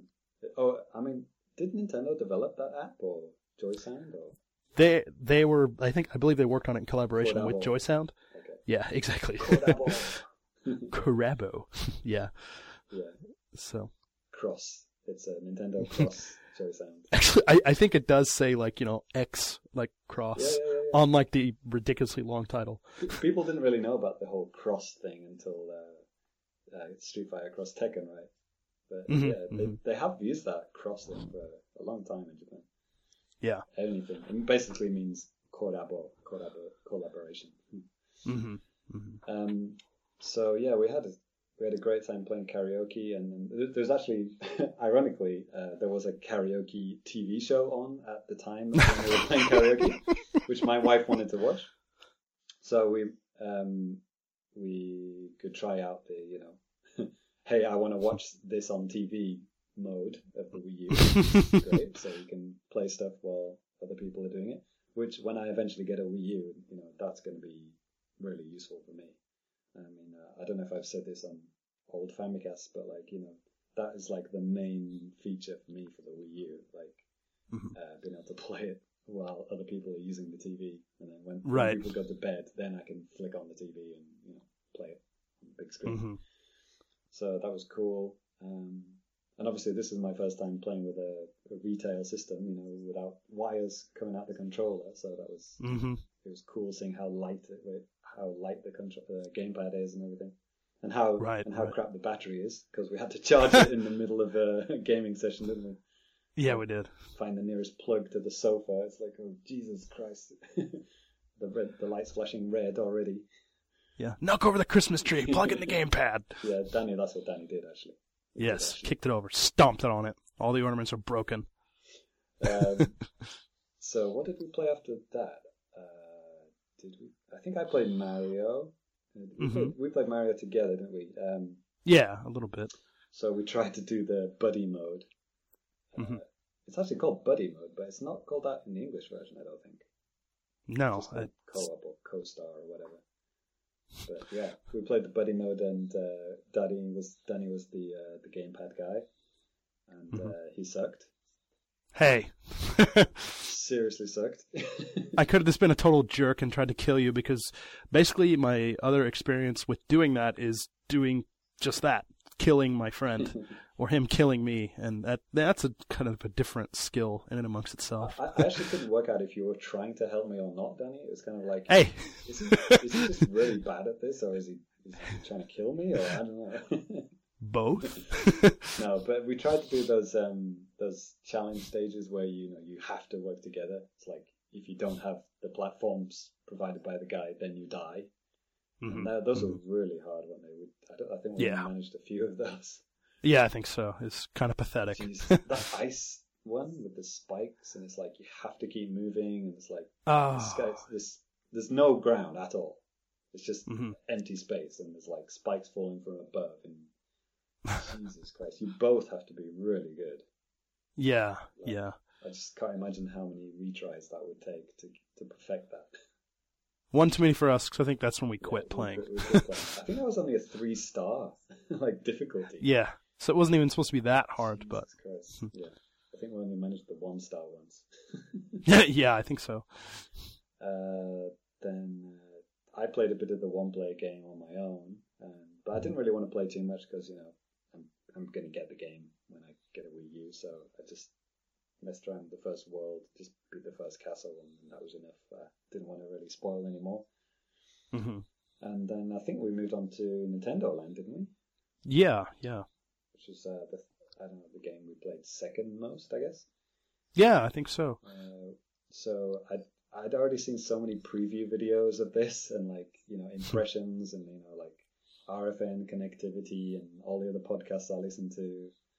Uh, that all that combined, you know, I pretty much knew everything about the game already. So I already knew Mhm. which ones I didn't want to play.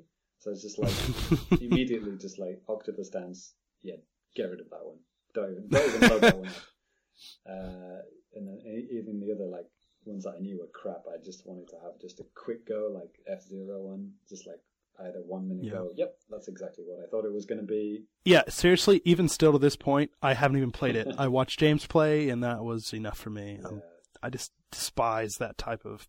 Ugh. very very poor. I mean, the fact there was you're supposed to just look at the gamepad or, or hold it up or something, but like Mhm. I just ended up not looking at the gamepad at all and just looking at the TV, which which you're not supposed to do because they make the camera angles awkward, so that doesn't work, which is weird. so it's like they don't let you play it as an F Zero game. It's like, nope, look at the gamepad. Look at a crappy over the top flash game, and uh, let everyone else look at the uh, nice graphics on the TV. It doesn't make Yeah. any sense to me. Yeah. Uh, the balloon trip breeze one, I just read about that tip that lets you speed it up. So um, I did that, and I'd also learned about the you know the co-op uh, opportunities that all the games have. I think Don mentioned it Mhm. on the previous episode as well, like how Right, Player he Two can like help you out on a lot of the games. So Mhm. Danny helped me out on balloon trip a little bit. Mhm. Sometimes, except for when I was like knocking spiky things into you. But Yeah. hey, I think I got to like the second end of the second day, you know, with, with Yeah, your help, you- and that was my Yeah. first ever go of the game ever. So Yeah. uh, definitely easier with two people, I think. Um, so the multiplayer games we played, we played Luigi's uh, Ghost House, yes, mansion, ghost mention. place. Ghost, yeah, Ghost Apartment, Japan. Yeah, yeah, I think so. Ghost apartment. Yeah. Yeah, um, which is a lot of fun, but I think it's a lot. I think it's too easy with two people. That that was, that was my impression. Like, uh, you got me very easily, and then I got you very easily. So it's kind of like, Yeah. I mean, it's a lot of fun, and it's you know Mhm. the evil cackle that Danny let out when he caught me was uh, quite frightening. but um, it is a lot of fun, you know, creeping up on people. hmm but yeah, I think that would work better with five people. Yeah, or at least at least three, I think, because like you said, it's just way too easy. Uh, yeah, Yeah. for the ghost character, it's just way too easy to catch the dude. Yeah. I should I should point out that my wife had already gone to bed at this point, so that's why she wasn't included in these games. Um, uh, and then uh, what was the other one? We didn't we didn't play Mario Chase. I'd, I don't know. I'd kind of had enough of that just from watching videos. And another one. I think you need more people for that. I think it would have been boring just to. I played it once with two players. Actually, I liked it quite a bit. Okay. So Yeah, I'd seen some videos of just two people playing, and they were just they just couldn't find each other. it just looked very very tedious. Um, uh, what else? What's the other multiplayer game? Oh, the Animal Crossing one. Hmm Yeah, I think that was probably the best of those three uh, that we the the multiplayer games that you have to Mhm. the only multiplayer games. Um, Mhm. That was a lot of fun. Like, uh, well, it took us a tr- couple of tries to work out what you're supposed to do, Mhm. and then once we knew, then um, you know I was collecting those candies and throwing them in that pit and stuff. That was quite fun. How was Mhm. it for you on the the gamepad? It's kind of weird because don't you have to? I think you have to use like the two different joysticks or two somethings. I don't know. You, you can see the whole map, right? Like. Yeah, yeah, I could, s- or at least in my general area, if I remember right. But um, yeah, because you're controlling both those two little guys around. It's just weird using both joysticks to control, you know, two different characters on the screen. Yeah. Um, I mean, it was interesting and it was really, it was really cool. I'm kind of glad that they, you know, they're doing stuff like that. Just, you know, I've never really done anything like that in a game, having to control two characters with, the, you know, uh, left and right stick. So it was cool. Yeah, I can't really see, well, anyone in my family being able to do that. No, no way. Um, Yeah, definitely not. Is it the thing about Nintendo Land? And I, I know this has probably been said before, but it's just this is something that it's if you've played games before, if you're familiar with modern controllers, mm-hmm. you could probably play Nintendo Land and have fun with it. But if you take like your mom or grandma or whoever that you know, you they started you know playing games again with the Wii. This is just something that is not for them. At least the majority of these games, if not all of them. I think the Wii remote parts of the games are, are possibly playable by people of my family. Like my wife would be able to play Luigi's uh, Ghost House as the you know the people with the flashlights, and Yeah. she might be able to like you know chase people in Mario Chase stuff like that. But like when you're Yeah. talking about you know gamepad stuff like the Metroid ship and the, Ugh. the Animal Crossing guards, it's like yeah, just forget about it. yeah, forget about it. Forget about it. no way that people can do dual or triple analog in the case of the Metroid. Yeah. it's like, It's you kidding me? Yeah. I, I mean, I think it's great, but like you said, it's just for Oh yeah, yeah. people yeah, that are yeah. unexperienced gamers. It's just not going to happen. So yeah, Animal Crossing was okay, and then um, what else have we got? The, uh, yeah, then I played a bunch of the single player ones. So, uh, well, Mhm. Danny watched the uh, Donkey Kong one, which is balls hard. Yeah, I, I've Jesus played that quite a bit. It's yeah, it's pretty ridiculous. But didn't we play Zelda together? Oh right, yes, that's the uh, Yeah. the other one. Yeah, Zelda was good, I guess. Mm-hmm. Wii Sports, very Wii, Wii Sports Resort. Yeah, I, Um, and you know, in Wii Sports Resort, the mode where you're going through, you know, basically Yeah. beating, spanking people with the kendo stick. Yeah, Sp- Spank Kendo, that's what it's called. and that was you know that was a lot of fun. That was probably one of the uh, the most enjoyable things I, f- I found about that game. I, that and the basketball, but um, yeah, it's kind of just seems like a better version of that, and just you know with the Zelda theme, which is cool. So I, I was really glad to get to play that, and I- I got to play for the first time using the the bow and arrow with James because I'd never done that before, and that that was interesting. So Yeah, it's good. It's like bite-sized Zelda stages. Mhm. It's uh, mixture of the Kendo game and the uh, Skyward Sword, Skyward Strike, know, Mhm. charging up the strike and stuff. So it's kind of like interesting combination of uh, you know uh, Nintendo games in a very easy to use package. hmm Uh, but yeah, it's just yeah, it's just it's quite shallow, but you know, it's it's fun. I think I don't know. I think in a group that would be cool, uh, even more fun. I guess it's the same for all of these games. The more Mhm. people, the better. It's a little bit lonely. I could, I can't imagine playing that on my own It would be that much fun. But I don't know. You play it on your own, right? Yeah, I did. Just the swordsman part. I cannot imagine trying to play the bow and arrow part by myself because it seems like there's way too many too many enemies. It takes way too long to kill them, Right. you know, with the bow and arrow. And I don't know. I could find myself getting angry really quickly with it. It doesn't adjust difficulty or energy levels for the enemies, right? I don't think so. Like, no matter how many people are playing, no matter who you are, it's the same amount of enemies, the same energy levels. I don't know. Yeah, I'm pretty sure that's the case. Because I I think uh, James Jones was talking about it uh, on a recent episode of RFN, and he was saying like basically the same thing. It's like even if you have, you know, uh, I guess five players, it's still going to be well, it's probably going to be kind of easy because you have so many people just spanking the enemies, and you know, still one guy just being a jerk and just picking them off in the background. So uh, it seems pretty easy. Yeah. I think two guys with swords and one guy hanging back with the bow and arrow. That I think that would be quite fun. Yeah, I think so too. Um, are we forgetting anything else? Uh, I think with Nintendo Land, I think that was it. Yeah, I think so. And just like walking around and uh, you know the what's that the uh, pachinko style game and stuff. Like Yeah, that. Yeah, yeah. that out as well. Uh, Mhm. it's a lot of fun. It's a nicely presented package, but I think I think I'd kind of spoiled it for myself too much by reading too many things and watching too many videos. It just like Mhm. it wasn't new to me at all. It was, and it was pretty much what I expected. Uh, everything played how I thought it was going to play, and Mhm. you know, it was kind of as fun as I thought it was going to be. I wasn't really surprised by anything in Nintendo Land, but it was, uh, you know, we had some fun. Yeah, you know, I think for me, I, I believe I said this in the last episode too, but you know, going in, I read up a lot about the game. I, I listened to a lot of different podcasts talking about it, and I don't know, my I wasn't really expecting much out of the game, but I saw that it was kind of cheap, like around like four thousand yen. So I was like, you know, hey, I'm just going to take the plunge. That's not that expensive for a brand new game. And if I like it, great. If I don't like it, well, shit. God, you know, I keep forgetting that it's not packed in with the premium Yeah. in Japan. Fucking hell. yeah. So yeah, in Japan, like we pay more for the premium than any other country, and don't even get the game. That's fucking ridiculous. But there you go. Yeah. At least we get karaoke U. Yeah. Hey, man, I think it's that's All worth it. versions, right? All even the basic. Yeah, everything, right? everything, That's system level. Cool, cool. Well, you never know with Nintendo, right? exactly, exactly.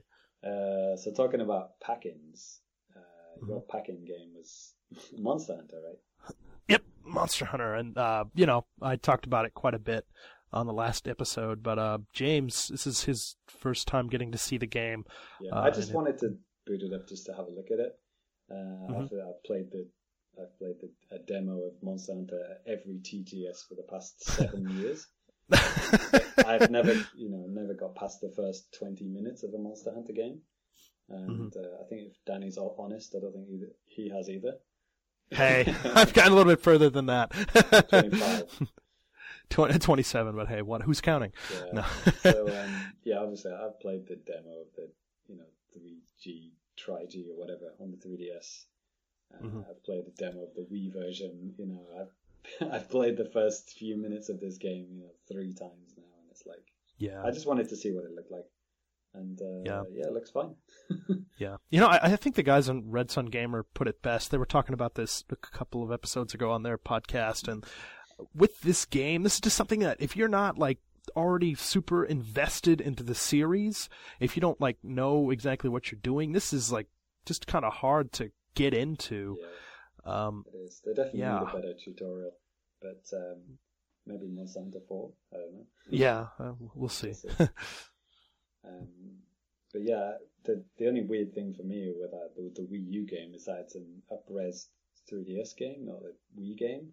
Um, yeah, I I don't understand why they couldn't up-res the Wii game and just implement the the 3DS controls. It's like are the controls that tightly linked to the, to the graphics? I, it doesn't really make sense Yes. to me. It's like nope. If it's the based on the 3DS one, we've got to use the 3DS graphics. You know? It's like, uh, but I guess if they link together, you know, they, you know, you can play with 3DS uh, controlling on the Wii U, right? Like you can all play Right, so I think- right? so that's probably why. exactly. So I think that was the idea. I think that's the same case for the, the PSP and PS3 game as well. hmm That's why the PS3 game looks like a pile of shit because it's a, it's a PSP game blown up. Ugh. But there's uh, the A4 guys were saying that they did a lot better job with this one, right? Like they did the menus and everything properly, as Oh, yeah, the- to just blowing up a tiny, tiny Yeah. sprite to 1080p. They actually redrew the sprites. You know? Oh yeah, I mean menus and stuff like that. Those look absolutely amazing. It's totally crisp, clear. That's that's And wonderful. the intro movie, yeah. right? Oh yeah, the intro movie is completely redone. But like the whenever you get into like the story mode, there's like a video in it, and it's just looks like it's 480p. not really, you know, it just looks like you know Wii or 3DS version minus the 3D, obviously. Uh, so yeah, Yeah, and you mentioned the lack of gamepad support, which is very, very strange. yeah, for the off TV play. Yeah, I mean, yes, Yeah. yeah. that's what I meant. Like the fact that you've got all the sticks, all the buttons, you've got everything you need, and it's like, nope, Dude, you have to get the 3DS version for off play, off, off TV play. buy an extra system to get off TV's play. Hmm. Perfect. Yeah, maybe Monster Hunter 4 HD is going to have all of that, right? We'll see. Maybe that will be the game that will make me want to play Monster Hunter. I'm crossing my fingers too. Probably and then the last game that you had was uh, ZombiU, right? ZombiU. Mm-hmm. Zombie. Um, so didn't play the single player at all. We just uh, did the multiplayer, Mhm. um, which is two player offline only, right? So the way we played it is the only way you can play it, which is uh, kind of interesting. Uh, no split screen at all, right? It's like just Mhm. gamepad and someone looking at the TV. Right. right, right, right. So there were quite a few modes, right? The the first one we played, I guess it was like a capture the hit, capture the flag kind of mode. You Yeah. stand yeah. in a zone, and you were spawning zombies to try and kill me. Yeah, and I guess I, assuming I was supposed to be taking the zones too, but I don't know. Sometimes zombies just stand there and do nothing, Yeah. which is kind of annoying. I have like my, the maximum amount deployed, and all of a sudden these morons are just standing where I told them to go. so I guess I'm the moron. But I, I remember You know. just standing next to a flag, easily capturing it, and then moving on to the next one, and then you had like one zombie hitting a flag post with his bare hands, and I just shot him in the face, and then captured that one, and just moved on, and then I won. I was like, "Is that it?" yeah, so that, I, I wasn't really a big fan of that mode. It was kind of yeah. boring. And then we changed to the uh, is it assault? I think that's what it Uh, was. Which is basically just me versus you, you and your gang of zombies versus me with Right. guns. Right. Uh, and that was a lot more fun, right? That was a lot more like balanced. It felt. It felt like. Yeah, It felt exactly. like you had a chance of beating me, and I had a very strong chance of dying because you can Mhm, spawn guys behind me, which is Mhm. really cool. So I'm like Yeah. taking out guys in front of you. Like you could put them in front of me to like distract me, and then place someone else behind me, right? Hmm And then I would die without knowing somebody was there. That's quite cool. Yeah, so I, I I really enjoyed that. that. That was a lot of fun. Just you know, just trying to screw you over or whatever. It was just it was Because you great. could actually win. Yeah. Hey, for the first time in my life, I could win. Winning. Yeah. Um, yeah, those spitting zombies are a bitch, right? yeah, they kind of They've were. got like like sniper level of accuracy. It's like they can spit at you from like across the stage, and it's like they kill Yeah. you with like three hits or something. Yeah, crazy. it's pretty pretty brutal. Yeah, and you can't see anything. It's like your screen's distorted and stuff. Yeah, hmm lots of cool ideas. I think that very felt felt it felt like they added it in at the last second, but like they did a good job, even though they only spent you know a couple of weeks doing it. Um, but like ZombiU two, I could see like you know some all of that online and just like smoothed out and just less buggy and everything like that. I think that could be Mhm. really cool.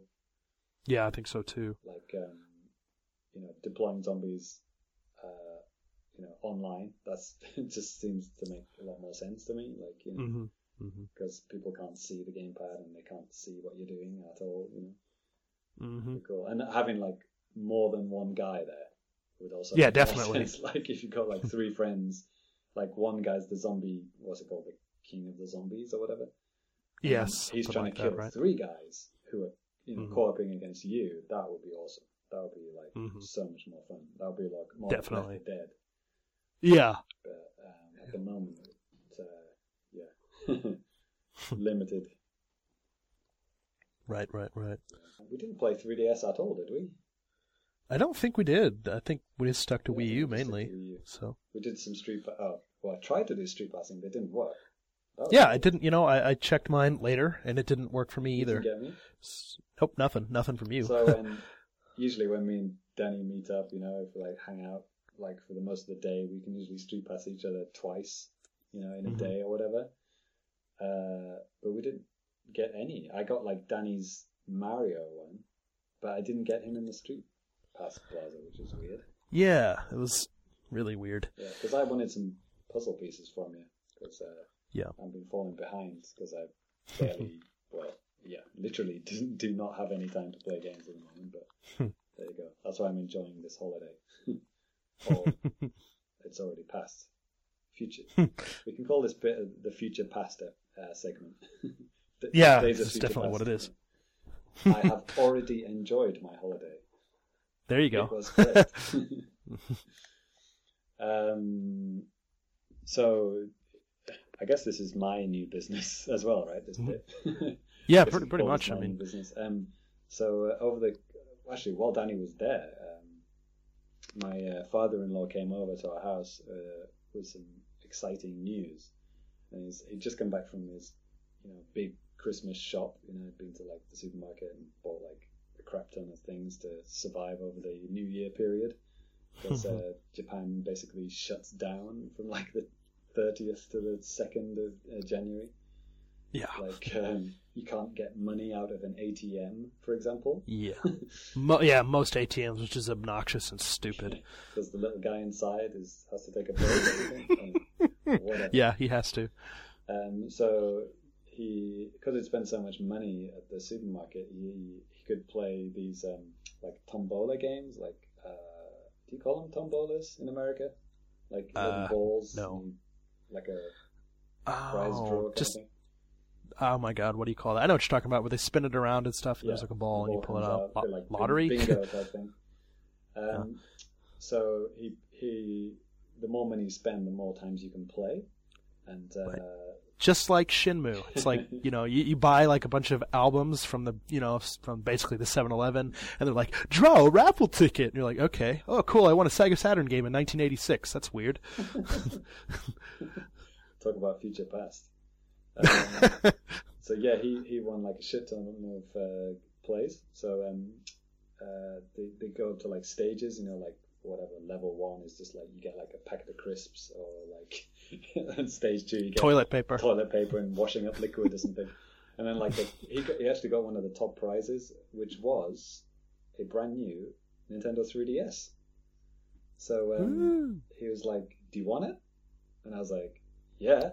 I, I already have a 3DS, obviously, but uh, I'll take another. So it was a, actually a white one, and uh, I've got a black one. And uh, so since then, I've actually traded in my 3DSs and uh, got an LL, a white LL. So uh, Nice. very happy with that. Actually, I still have my original black one because I wanted to transfer my ambassador games over and stuff. hmm Um, and actually, by the end of it, I think I might have maybe three or four thousand left over, so I might get Animal Crossing or something. Cool. Maybe. Cool. Cool. Um, I'll never be able to play it, but uh, at least I can buy it. yeah, w- one thing was annoying though. As I was about to leave the store with my brand new LL, I realised that uh, I didn't have a power adapter in the box, so I had to buy one of those. totally forgot about that stupid thing. doesn't have them in Japan. I don't know. Europe gets one or something. I don't know. I can't remember. Yeah, one, me one too. of the regions get them. Anyway, so I got an LL and I'm very happy with it. And uh, yeah, it just everything looks a lot better, a lot clearer, Hmm. a lot easier on the eyes. But, uh, Yeah, actually, I, I think on my way over to your place on the train, somebody sitting next to me had an LL and they they were playing Animal Crossing, and I was like, God, that just looks so much better. It's just so much easier to see, so much bigger. It's like, man, actually- kind of want one. But you know, like um, talking about how Monster Hunter resizes the menus and stuff into HD. Mhm. it's like you know, like on the iPad when you have a an iPhone app on an iPad. Like uh, Yeah. the, the keyboard, uh, they they do this clever thing where they you know the API for the keyboard or whatever they can like they can change it for a HD one. So like even Uh-huh. if it's an iPhone app, uh, you blow it up to two times. Uh, the keyboard looks very sharp, Mhm. and you know the text input is like you know as it would be for an iPad app. It's very cool. Uh, Okay. As you would expect, Nintendo don't do that. uh, they just leave it. so like all the system menus and stuff uh, are exactly as they are on the original 3DS. okay. Uh, and the keyboard is exactly the same as it is on the 3DS. So it's, it's blown up, but you Mhm. can see it's like, you know, very pixel, like, you know, it's got the kind of compression artifacts on it. it basically uh, looks stretched. So Hmm. that was a bit disappointing. But uh, Huh. yeah, everything on the 3D screen looks awesome. Yeah, I think polygons are a lot more forgiving than sprites. So you know, polygons look Mhm. awesome. You know, you can't really tell that they've been blown Right. up that much. But yeah, anything 2D sprites looks bad. but uh, there you go. And it, I, actually, I, I didn't tell you this before though, but uh, my LL was actually um, a used one. Um, I was going to buy a new one, um, uh, and uh, the guy said, um, actually, before you buy the new one, I, we just got this uh, like used one in, and he brought it out, and he said like it was actually an unwanted uh, Christmas present that somebody Huh, brought in. Basically, what I was doing, you know, I, I brought in, you know, untouched uh, 3DS and sold it, right? Um, and uh, so I, I opened it up, and it was yeah, it was literally brand new. Like I Wow. looked at the, you know, there wasn't a single like uh, kind of hint that anyone had touched it ever. and uh, so I decided to take it because it was two thousand yen less. So I was like, Mhm. yeah, why not? Dude, you know what you should have done before you traded in your 3DS, the the one that you won? Huh? You should have taken the Club Nintendo thing, entered in the Oh, points, Danny, Danny, and Danny. yeah, and then put it back in the box. Be a jerk. Way ahead of you, Dan. Way ahead of Oh, you. okay, you got it. Awesome. I slid that bad boy right out, entered it in, and put it back in the box, and Cool. sold it for full price. Cool. Yeah, I entered it and uh, yeah, hadn't and uh, got like points for that. And then I got my LL, which, as I said, was a quote unquote used one, and Mhm. put in the code for that, and that worked too. so I got two uh, 3DS uh, worth of points for that. So it's Nice. cool. Which is weird because I didn't get one for the my original 3DS, if you remember way back when I Ah, yes, 3DS that you got for me. yes, I remember that. That, that one had been entered already. But that would have been Yeah, a bit I- weird having three 3DSs entered into my Club Nintendo. but hey, uh, well, Don Koopman can't really talk, can he? He's probably got about 10. yeah. Okay. Cool. Well, yeah, that's basically kind of what uh, James and I had been doing. Um, well, at least you know, in future past. so It was a nice Uh, uh, yeah. day one month ago from now. yes, yeah. So by the time you listen to this, this is this new business isn't so new. But hey, whatever. Yeah, Danny's Um, sold his Wii U now, right? Sold my Wii U. I just totally bought three PS3s with that money. no, I didn't. got a Wii U But, um, XL. Wii U XL. Yep, coming out next month. Um, yeah, so I think that's actually going to do it here for new business, and we're gonna James and I are first going to start off with a new segment for life in Japan. So, yeah, coming up Stick around. next.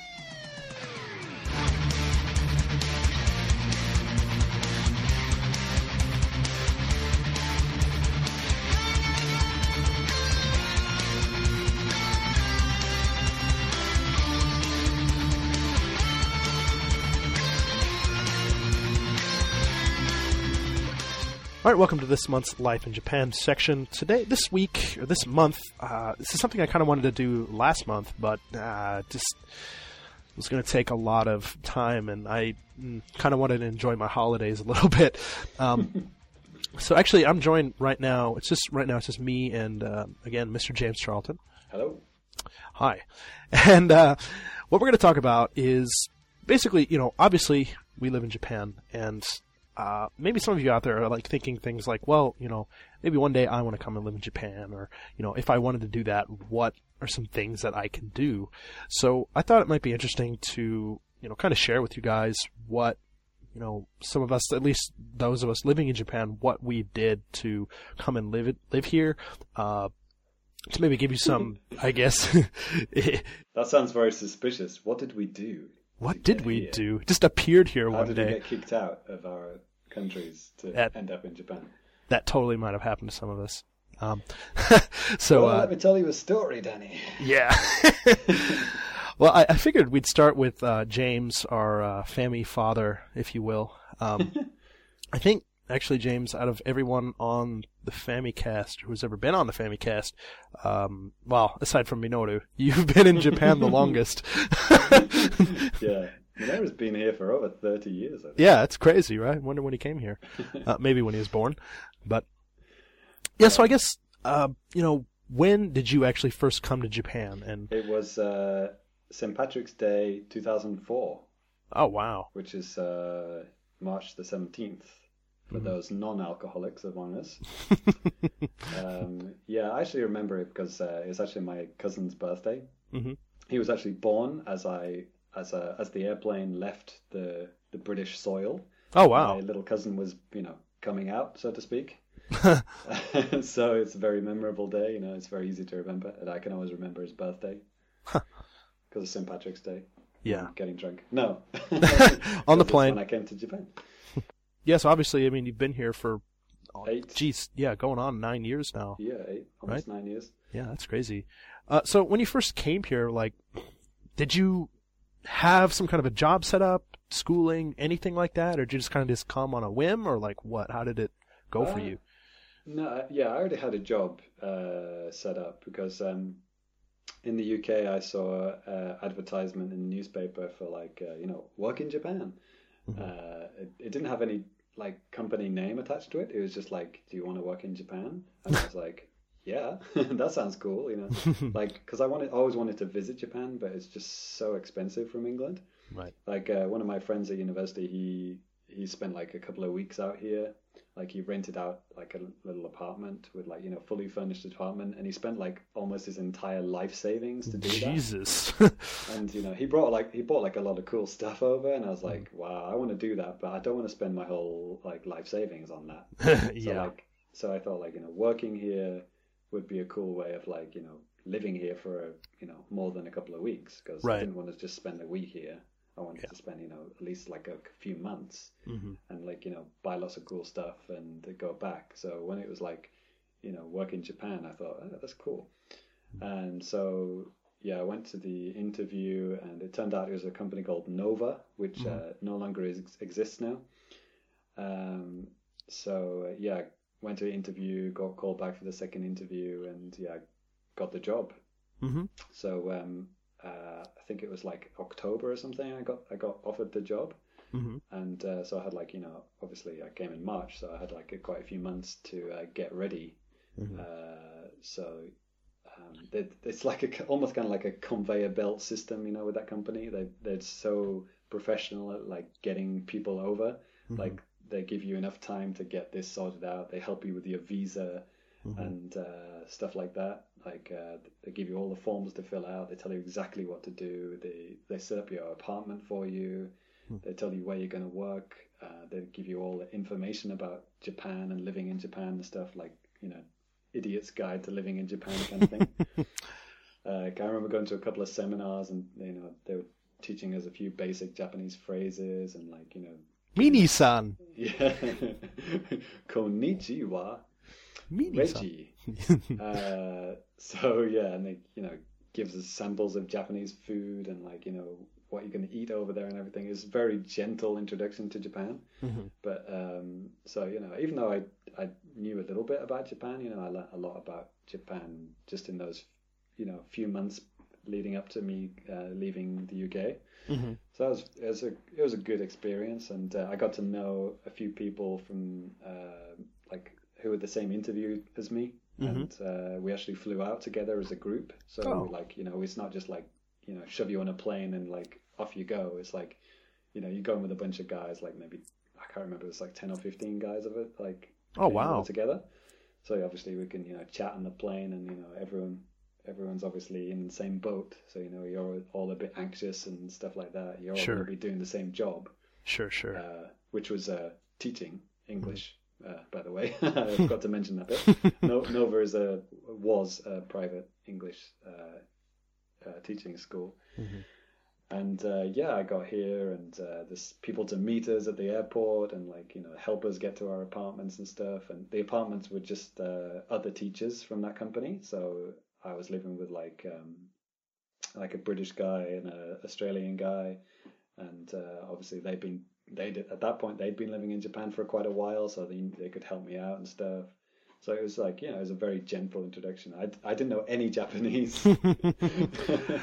like maybe the couple of phrases they tried to teach us, you know, at the seminar, you know, but I'd already forgotten those and stuff. I, I had like a, I think I had a Japanese for Dummies book, but mm-hmm. you know, I just didn't understand any of it. It was like, you know, I was totally, you know, fresh off the boat kind of guy when I arrived in Japan. Didn't know what was going on for a lot of the time. But uh, yeah, the having a steady job and like you know money and like a you know a safe place to work and live, you know, it was a very stable environment, so I could like ease myself into Japan and quickly uh, got to love it. Mm-hmm. And uh, so yeah, it was pretty uh, very easy, uh, easy uh, kind of. Uh, progression of like me leaving the UK to coming to Japan, and uh, my contract was for a year, so that was my original original plan to come for a year. Mm-hmm. Yeah, that didn't work out. yeah. so um, yeah, so I'd uh, the the company that uh, I started to work for was Nova, and I stayed there with them for two years, and uh, I quit them to start a, uh, teaching at uh, state schools, you know, like uh, public schools, Mhm. like government-owned schools, which was uh, uh, a lot less uh, kind of rigid schedule. yeah. Because um, f- for those of you, um, there are other companies similar to Nova now. Like this, uh, obviously, there's the JET program, Mhm. which uh, which is like the government-sponsored program where you can come and teach in uh, government schools, or there's like other private companies like similar to AEON, uh, to, similar to Nova. Like was one called AEON, hmm and there's like Shane, which is like a Commonwealth one. You know, you have to be Canadian or British or Australian to work there. You know, there's lots of there's lots of choices, and uh, I would recommend those if you if you're in, at all interested in like teaching English, uh, or if it's some if you think it's something you could do, then uh, yeah, I would consider doing something like that. Mhm. And uh, if you li- if you like it, then you can you know stay longer. Or Right. if you if you want if you get too homesick, you can you know go home after a year or whatever. Right, right. And yeah, I thought that was interesting that you said that, you know, when you first came over, that you came over with like a huge group. Um, 'cause I, I didn't realize that, you know, companies did that. Um, my, I'll be telling my story in a little bit later, but, uh, mine, my story was completely different with that kind of, uh, stuff. So I thought, oh, that's pretty fascinating. Yeah. So obviously, Danny, you had a little bit of background in uh, in Japanese. Like you'd come over, you'd you'd studied a bit, right? Yeah, that's right. Um, I had studied nothing. Um, so yeah, I would I would recommend not doing what I did. I would recommend you know learning a bit more because the problem was like my company was a it was a basically a foreign company. It was, well, I think it's Japanese owned, but like you know ninety percent of the the staff were obviously foreigners. Mhm. Like by foreigners, I mean you know not Japanese. right. you kind of get used to saying foreigners when you're in Japan. Everyone's a foreigner. yeah. Can't trust them. Yeah, good jobs. Um, we we didn't take their jobs because Japanese people can't speak English. But uh, anyway, uh, yeah. So yeah, study study a bit more Japanese than, than what I did. Yeah. And, Because uh, like if you if you're working with uh, foreigners, then you're not going to learn any Japanese. Like Right. I went for the first two years. I don't think I I learned hardly anything. I I learned what I you know the the absolute basics, what you need to survive. You know, but like anything like asking for help and stuff like that, I just couldn't do it. mhm. So it was only was when I started uh, when I changed my job and I started working at the state schools that uh, you know I was working with Japanese people. You know, I needed to learn uh, more Japanese, and that's that's what happened. So Right. And you know, honestly, I think nowadays compared to maybe back in 2004, and especially even like you know before that, it's it was a hell of a lot easier, I think, for uh, foreign people to come and work in Japan and know you know nothing when it came to Japanese. But um, especially if you're working for you know state-sponsored stuff, you know stuff for city governments, if you're working directly for them or through some kind of a company that uh, basically gets hired by uh, local governments and stuff to te- you know to teach at public schools, um, it's definitely in your best interest to know some Japanese because uh, it's just getting a lot more competitive uh, for getting jobs like that. And um, yeah. yeah, I, I would highly recommend you know coming over with a company like Mhm. uh, like what I did. Um, just because there's so many things to set up like at first, and you, you won't know anything, and you, you just can't read about all this stuff. It's just it's just too much to know and to learn. Yeah. Uh, to if you have no experience about uh, living in Japan, yeah, it's just I mean just like you know setting up a bank account, you know things like that. You think it will be simple, but everything is more difficult as a foreigner uh, in Japan. Like you can't just walk in and say, "Set me up an account." You know, you have to have sponsors. You have to have a permanent address. You have to have a company. You have to have you know somebody telling you that, uh, telling the the bank or whatever you're trying to get a mobile phone. Yeah. even. You, you you have to prove that you're not going to run away and leave leave Japan after a week and steal all their even prepaid phones you have to have like identification and all sorts of other crazy stuff like in america any idiot can just go to walmart and just get a prepaid phone and then like blow up a building or something you know but Yeah, you can rent phones, like you know, foreigners can rent phones like in the airport and places like that, but they could be quite expensive. You can't do that Yeah. for a year. yeah unless you're loaded Last for a few days on that those prices. Mm-hmm. But um, yeah, this basically just this fear that foreigners are going to leave Japan and um, leave behind them debts and Yeah. uh, other expenses that will never get paid off. So, like you know, for example, for a mobile phone, if you have a two-year contract for a phone, but you only stay here for a year, I mean, who's going to pay for the handset? Who's going to pay for that? You know, year's worth of billing. You know, that's Exactly. what petrified of happening. So. And that, I'm sure it's happened quite a bit. That's Oh, why, yeah, they, yeah, you know, I, it, I, I knew people Me back, too. even back then that uh, got you know you know lots of expensive equipment on a two-year contract, but they only intended on living here for a year. So it does happen. yeah. Yeah, and Yeah. like you said too, I mean, it, it's really tough just getting started out, especially moving here, not knowing anything. Like Mm-hmm. When I first moved here myself, um, it was the first time I ever lived away from home, ever. So, and when I when I first started working, I you know I 'cause when I first came, I'll- like I said, I'll talk about this a little bit, but I was a student, so I mean that was a little bit different. The school can help me out, but second, you know, when I was started working, uh, I had my company was helping me out, and thank God that that was a really good company, and they really helped me out. They helped me get set up with you know my apartment, visas, stuff like that, all the crap that you need to use and you need to live here in Japan. But I mean, still, I had like little snafus, like. I guess I was supposed to call my power company and stuff like that when I moved to my apartment. So I let them know, like, hey, I'm living here. Please keep my power on. Because one day I came home from work and my power was off. And I was like, what the hell? And I had like a note in my door and I couldn't read it. And it was just like, oh my God, what is happening? you know, so I mean, stuff like that. It's, I mean, it's things like that. I mean, it's going to take you years to Yeah. be able to get to the level of being able to understand you know, complicated things like that. So Yeah. there's no way in hell you're going to be able to do that in a, a year. so you need help. If you intend on staying here just for a short while, then uh, you need you need a good company, or you just need a lot of help, or you need you need to have a good friend who lives here, or something like that. yeah. Mhm. If I, I I wouldn't recommend coming here without a job. Like coming here and trying to find a job while you're here, you might find yourself painting yourself into a corner and having to take a job that you don't really like or Right. in a place you don't really like or something like that. Mhm. Like um, I have I had a friend who did that. Like um, actually, he moved here before me. Uh, he's still living here actually, but um, he wanted to live near Tokyo and uh, you know be near Akihabara, you know, as we all do. Um, but he just couldn't find a job, and he ended up having to move like way out into countryside, and uh, you know he, he had it. That was the only way he could you know live there. Otherwise, he would have had to have flown back, you know, in a few days. So it's like, okay, I got to take this job, otherwise I'm gonna have to leave Japan. yeah. Uh, so that's what he had to do. So um, that's uh, one bad thing that could happen if you do that. And shoot, even with that too, I mean, if you come into Japan and you- you're not on some kind of like a working visa, I mean, you're on a mm. tourist visa, and you only have that for I don't know, 90 days, I think it is.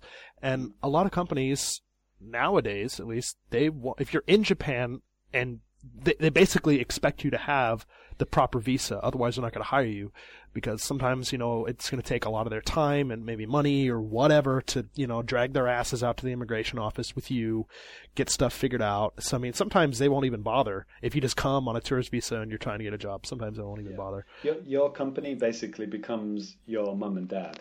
It's like you know, when you're a kid, if you break a window or you smash a car headlight, then your dad has to pay, and he's gonna you know scream at you until you pay off using your pocket money, right? Right. So it's the same thing in Japan. You know, your company becomes your your dad. So if you screw up, you do something wrong, you know, your company has to take the the fall. So your company is going to make sure that you know you're trustworthy and that uh, you know everything like that. So hmm hmm that's how it works. Yeah. Yeah. I mean, it, th- th- these those kind of things will never end. I mean, even now, I've been here for almost nine years, and you know, I can't, I can't like uh, get a mortgage, or you know, Yeah. even like getting a credit card is difficult. Oh yeah. I mean, I still need the help of my like my father-in-law for like certain things. You know, it's it never it never gets fully easy Yeah. in Japan Yeah. as a foreigner. You know. definitely gets easier, but not completely to the point where you're 100% self-sufficient. Maybe 98% it could be or something, but there's always something maybe that you might have a little bit of trouble with. You may understand the words, but you might you never understand why things, uh, things happen. Right, right. That's for sure. Yeah. So one other uh, very important question I had for you, James. Um, so when you first came here, what did you buy gaming wise? Ah, they had a, that they asked that question on the uh, Red Sun Gamer podcast. I'm right? stealing from them. I thought that was a great idea to steal too. Great minds think alike. so um, uh, I think I might have mentioned this on a previous Famicast, but um, the Panasonic Q Ooh. was uh, my first major purchase. Uh, it wasn't like I can't remember if it was like the first month. I didn't really have much money the first month I was here. I think it was maybe the second or third month I was here. Uh, my first trip to Akihabara, I mm. found uh, this you know perfect condition Panasonic Q, and this was just something that I just dreamt. I like I just only ever seen pictures of. Yep, you and me both, uh, brother. And when I saw the real thing, and it was like in its box and everything, and I opened the box, and it's like had the manuals and like everything in it, I was just like, "Holy shit!" Because at that, at that point, it wasn't new. Mm-hmm. Like the the GameCube, like 2004. Like yeah, I think that the Panasonic Q came out maybe in 2003 at some point. Um, Okay. may, maybe 2002. I, I really don't remember, but it was pretty early in the GameCube life cycle when it came out. You know. Yeah, yeah.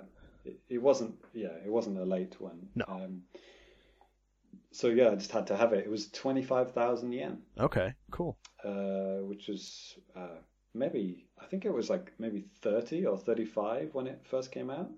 Yeah, So it, it was like- expensive. Yeah, it was like maybe five or ten thousand yen off the uh, the price, but it was in perfect condition, and I I sold it uh, know, only quite recently actually. I think it was actually this year. Yeah, you were talking uh, about on the on one of the past episodes. Yeah. Um, I sold it to a guy here in Japan. Um, uh, we met up in Akihabara, and he just uh, yeah took it off my hands for. I think I sold it for like eight thousand or something. Oh man. So yeah, fraction of the cost, but um, the it was. I could have. I had a feeling that like the drive was going to go any any minute now, so I was like, I got to sell it now while it still works. Yeah. I can't sell it with a broken disk drive because. Um, oh, uh, Danny, you've got one of my broken GameCube. Yes! That's the disk drive is a bit dodgy on that one. Uh, Danny somehow wanted my broken GameCube. Add to my collection, my cube pile. Yeah. I seriously, I have like five Game Cubes, maybe six. I don't remember. a chair made out of them. Not yet. Getting there. Actually, man, yeah. Actually, you know, speaking of uh, disk drives and crap like that going out in the Q, something was wrong with mine because I found mine a couple years ago, and the disk, um, what do you call it? the disk tray?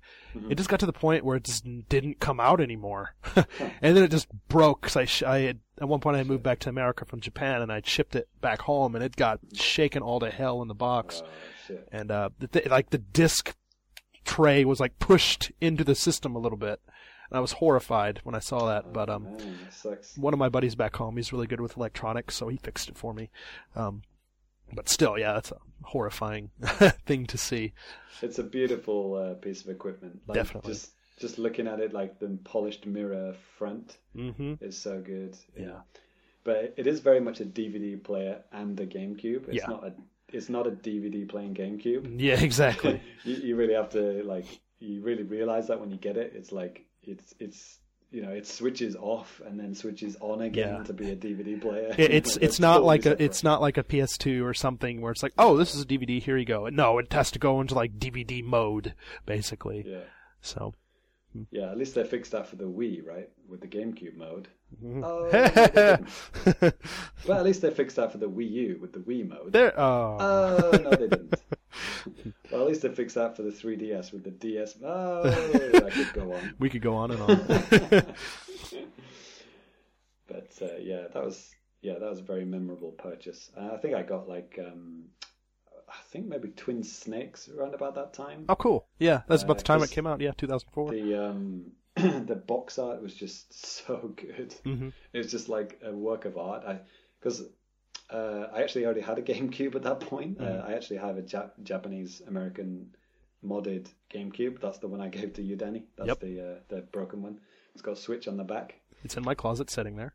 yeah, so I already had a bunch of uh, Japanese games, uh, including Smash Brothers, because that came out way before every other region, and uh, just being able to like you know buy all these like you know awesome Japanese GameCube games for like you know reasonable prices. You know, because I was importing these to the UK right at Mhm. the time, so it was like crazy expensive. So uh, yeah, that was good times. Very mm, good memories of those. Uh, you know, first couple of years in Japan. hmm hmm Cool. Um, and then uh, the reason why I'm here after nine years is that uh, at the end of my two years with Nova, when I intended on going back to the UK, I uh, I met my wife. so yeah, that uh, kind of uh, made me want to stay a bit longer. I, I don't understand. well, she wasn't my wife when I met her. Oh, okay. I thought she was your It's- wife. A couple of years after that. Okay, Yeah. I was a little confused. I was like, that's weird. So yeah, that's another warning, guys. You know, uh, if you is it a warning? I don't know, a warning or like a, a reason to come. I don't know. no, uh, yeah, Yeah, I, I will tell. I will say this. I mean, if you out there, if you have absolutely no luck with women in whatever country you're in, don't just Like- automatically think just because you come to Japan, it's going to be completely different because you're, a, you know, a sparkling butterfly and a, you know, whatever. You're so unique. It's not. I mean, if you're strange at home, you're probably going to be strange here. And I mean, you know, honestly, and that that's fine if you want to be like that. I kind of do sometimes, but Yeah. I mean, it is, it is a good. Uh, it's a stereotypical thing that you know, misconception, isn't it? Yeah. Very big misconception. Lots of people have. Uh, I think from watching too much anime. yeah. So I don't know if if if you're coming with hopes of wooing plenty of Japanese women, eh, you know, you you can. I was I was completely the opposite, dude. I was like, uh, I, I'm never gonna get a Japanese girlfriend. I'm not even gonna try. so that's uh, weird how things work. out. seriously, I just came. I was just so excited to go to like game stores and stuff. I mean, that's how Yeah. cool I am. games were games were my first priority too. yeah, yeah, yeah, yeah. So Um, so yeah, that's uh, that's how I got here, and that's uh, why I'm still here. cool, cool, cool. All right, well, James, you know, thanks a lot, man. I really appreciate you sharing that. But um, No problem. I'm looking forward to listening to the other guys. Yeah, yeah. And unfortunately, right now, James James has to go, but we're gonna uh, continue on with the other guys here in just a couple of seconds. So again, James, thanks a lot, man. Okay, thanks for having me. All right, See you later. see ya.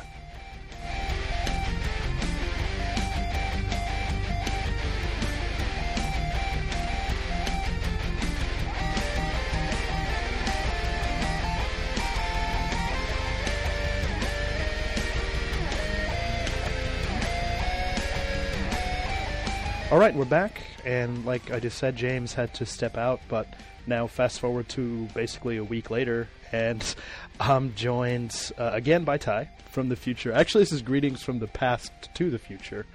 Uh, but yeah, so Ty's here to talk talk with us about this too, and also uh, with us today too is Matt Walker.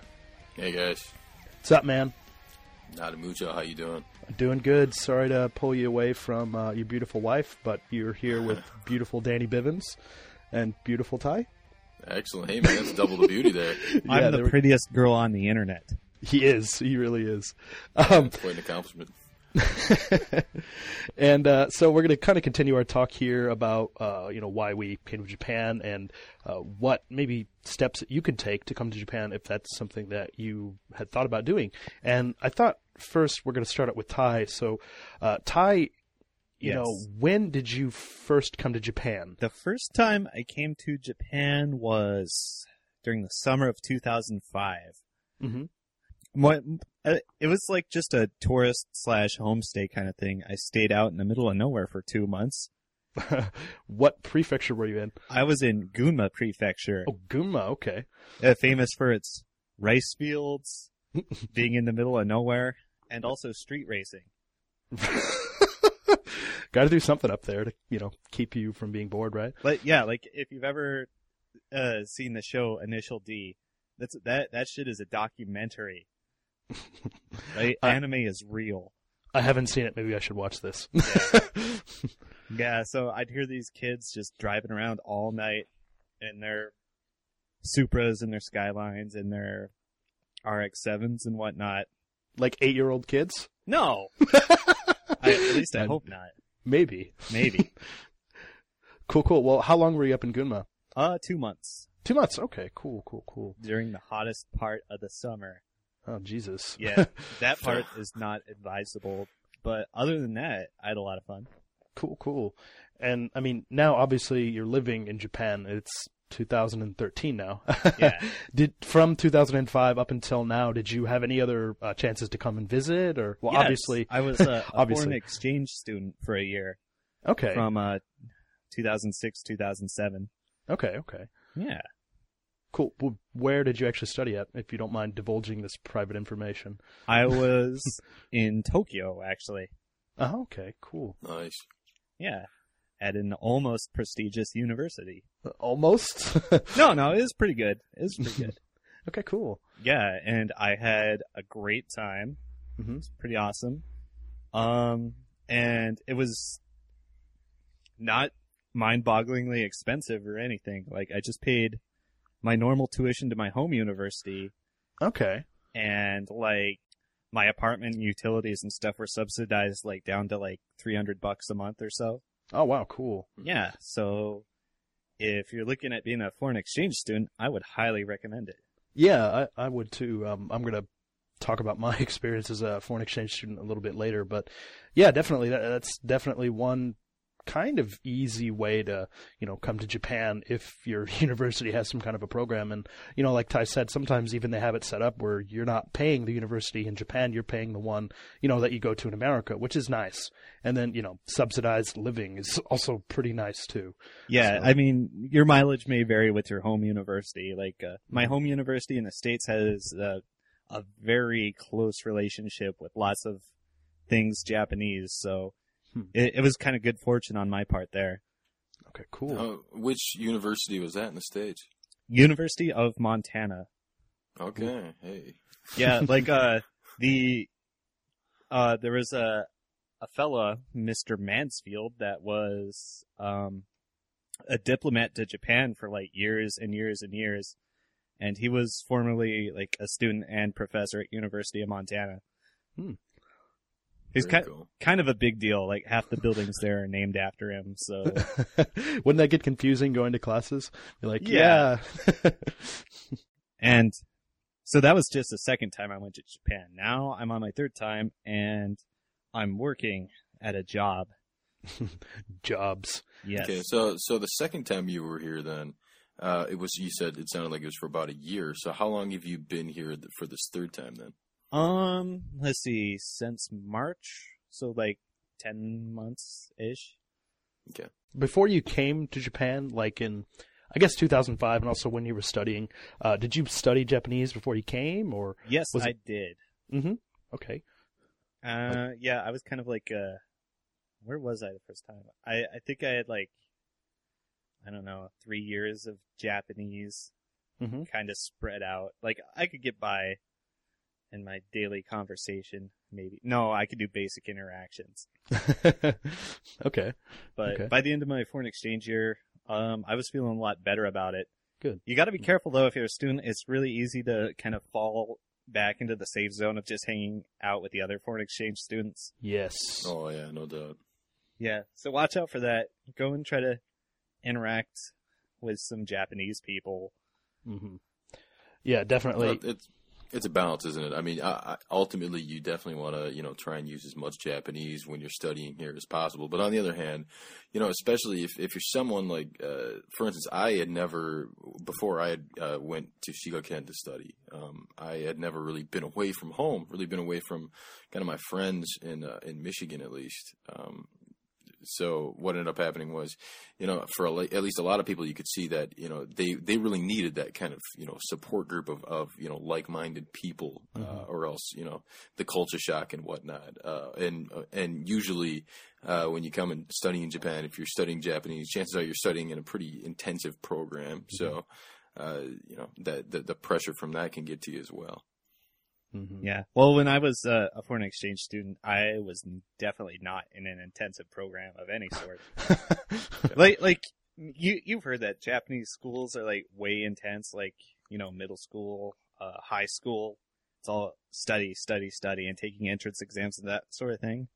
but you know, university life seemed like really easy to me. I don't know if you guys have seen this, but I've heard that as I've heard it like explained like you know hey everyone's been basically working their butts off for you know the past you know 6 years up until you know from junior high and high school they have to worry about oh man like even from junior high like oh I got to take all these tests I got to get into this great high school stuff like that. And then that university is a time basically where they could relax before they work for a company for the rest of their lives or something Yeah, several Japanese people told me the exact same thing. It's it's like the one time in your life where you get a, a nice break. Exactly. Yeah. I, basically, the way it works is that you, you get into college, and and of course, taking the exams to get into college is you know bloody you know hard, right? It's Yeah. incredibly difficult, and you have to study your butt off. But then once you get in, doesn't matter where you go. Uh, from what I understand, is basically the same thing that you get in there, and I mean.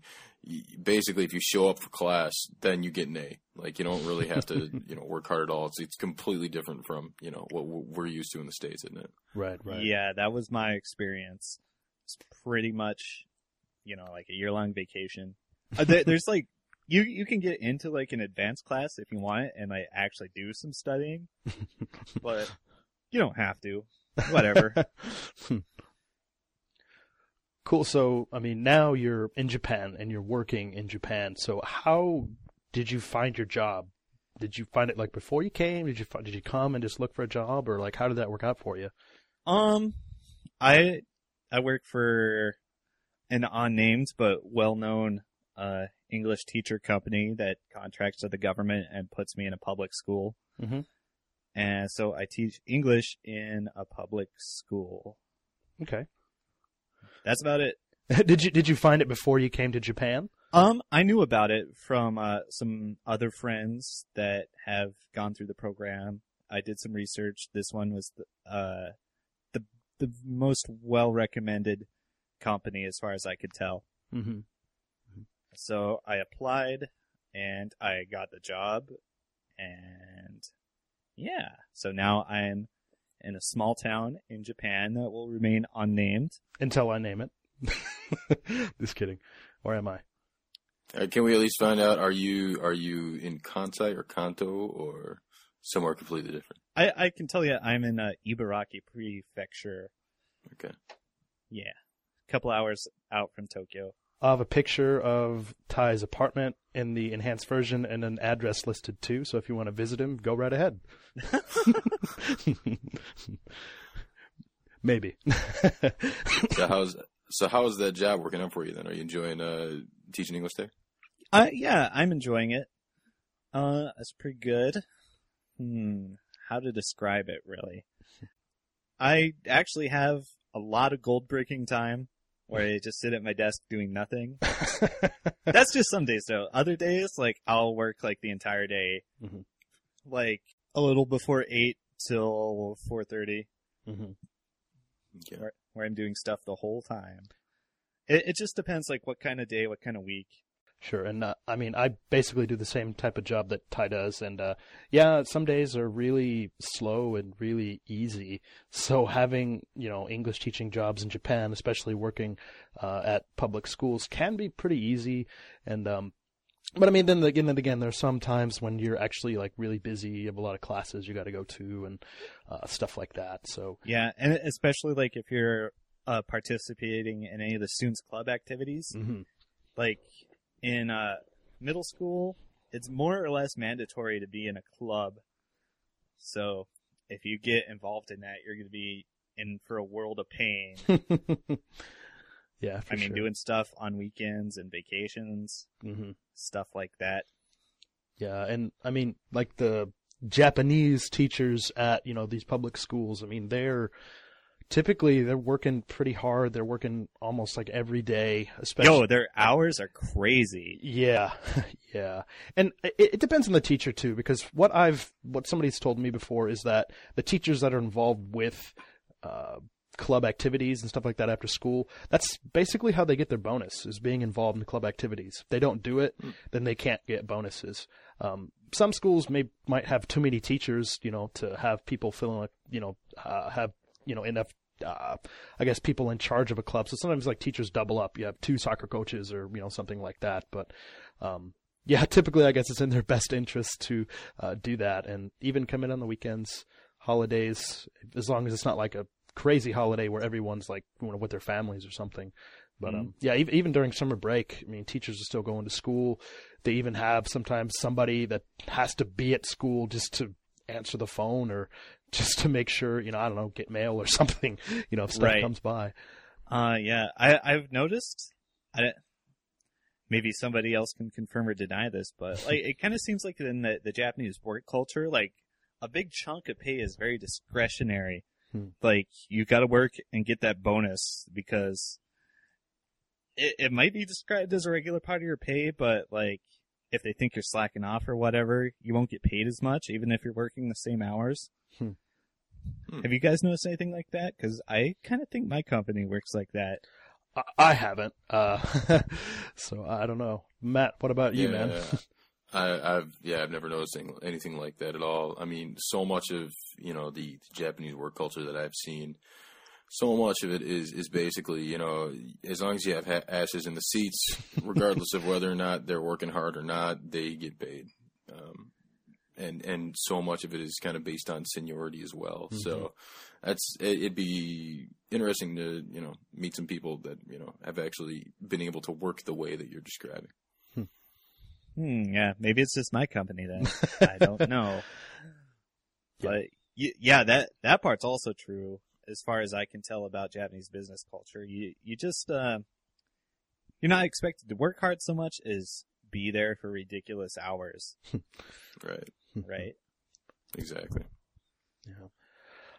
Okay, and uh, Ty, I guess one last question I had for you. Um, you know, we're we're all gamers here, and we all love games, and uh, so I know I was super excited to come to Japan when I first came here because I wanted to buy all sorts of crazy shit, and I did.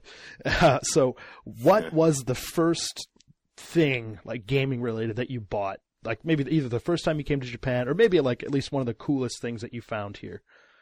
Um, let me think. The PS2 was still kind of big at the time I was here the first time. Mhm. I think uh, the first thing I bought was like a, a bunch of music games you couldn't get in the states, like uh, Beatmania, Mhm. um, Para Para Paradise Mhm. with the controller, and uh, the third Bust a Move game. Awesome. I might have already had that. I don't remember. I do remember finding multiple copies at uh, a game shop by my place, Mhm. and then like flipping them on eBay when I got back home for like a three hundred percent profit. Nice. Awesome. right? But but it, but if you ever see that game, uh, Bust a Move Dance Summit for PS2, Uh huh. that that game is really fun and it supports four players. Wow. So like if you like, I guess in the U.S. it was called Bust a Groove. Okay. Right, right. So, yeah. so yeah. Yeah. you've seen the. It's just kind of a, a versus dance kind of game. You just play Yeah. with a regular controller. hmm I guess you could use a dance pad if you really wanted. All for laziness here. But yeah, you you play it four players, and that is amazingly fun. Sounds pretty crazy. Very yeah. cool. I played the hell out of Bust a Groove 1 and 2 back in the States. I didn't even realize there was one on PS2. That's pretty cool. Yeah, check it out. You could probably get it for like ten bucks. Yeah. Well, in Japan anyway. cool, cool. So, yeah. All right. Well, um, I guess we're gonna move on to Matt next. So, yeah, when was the first time that you came to Japan, Matt? So I first came to Japan back in I think it was about 2004. Um, I had taken a an intensive Japanese course, my fourth year of Japanese, Mhm. uh, in Shiga Prefecture at this place called the Japan Center for Michigan Universities. Mhm. So uh, I came just for two months, and while I was while I was here, I ended up uh, homestaying with a really nice old couple. Uh, They're really good good to me, and just got a chance to just do a lot of studying and kind of you know finding out what you know what it's like to really be in Japan. Mm-hmm. Uh, and and I en- ended up actually not really using my Japanese a whole lot at the time. Uh, I, I mean, I could get by just fine, and um, since I was in fourth year, I, you know, I was probably I was you know in in the group of students who you know could probably get by in Japanese, uh, you know, the best out of you know years one, two, three, and four. Mhm, of course, yeah. Um, and but I still ended up really hanging out with kind of Americans the most uh, Mhm. during that time. It was still quite enjoyable, but yeah, I hadn't really come out of my shell at that point, unfortunately. Sure, sure. Yeah, yeah, that that is kind of a hard thing to do too. Uh, Learning a new language, even if you've studied it for you know X amount of years, um, coming to the country, and then like you said, like you said before, even sometimes like being with like-minded people, people that you know they're going to understand 100% of everything that you say. It's kind of like a good safety net to an extent. I, you know, it can be a good thing. Obviously, if that's all you do, you're not really going to progress a whole lot with the language, but it is good to have that, I think.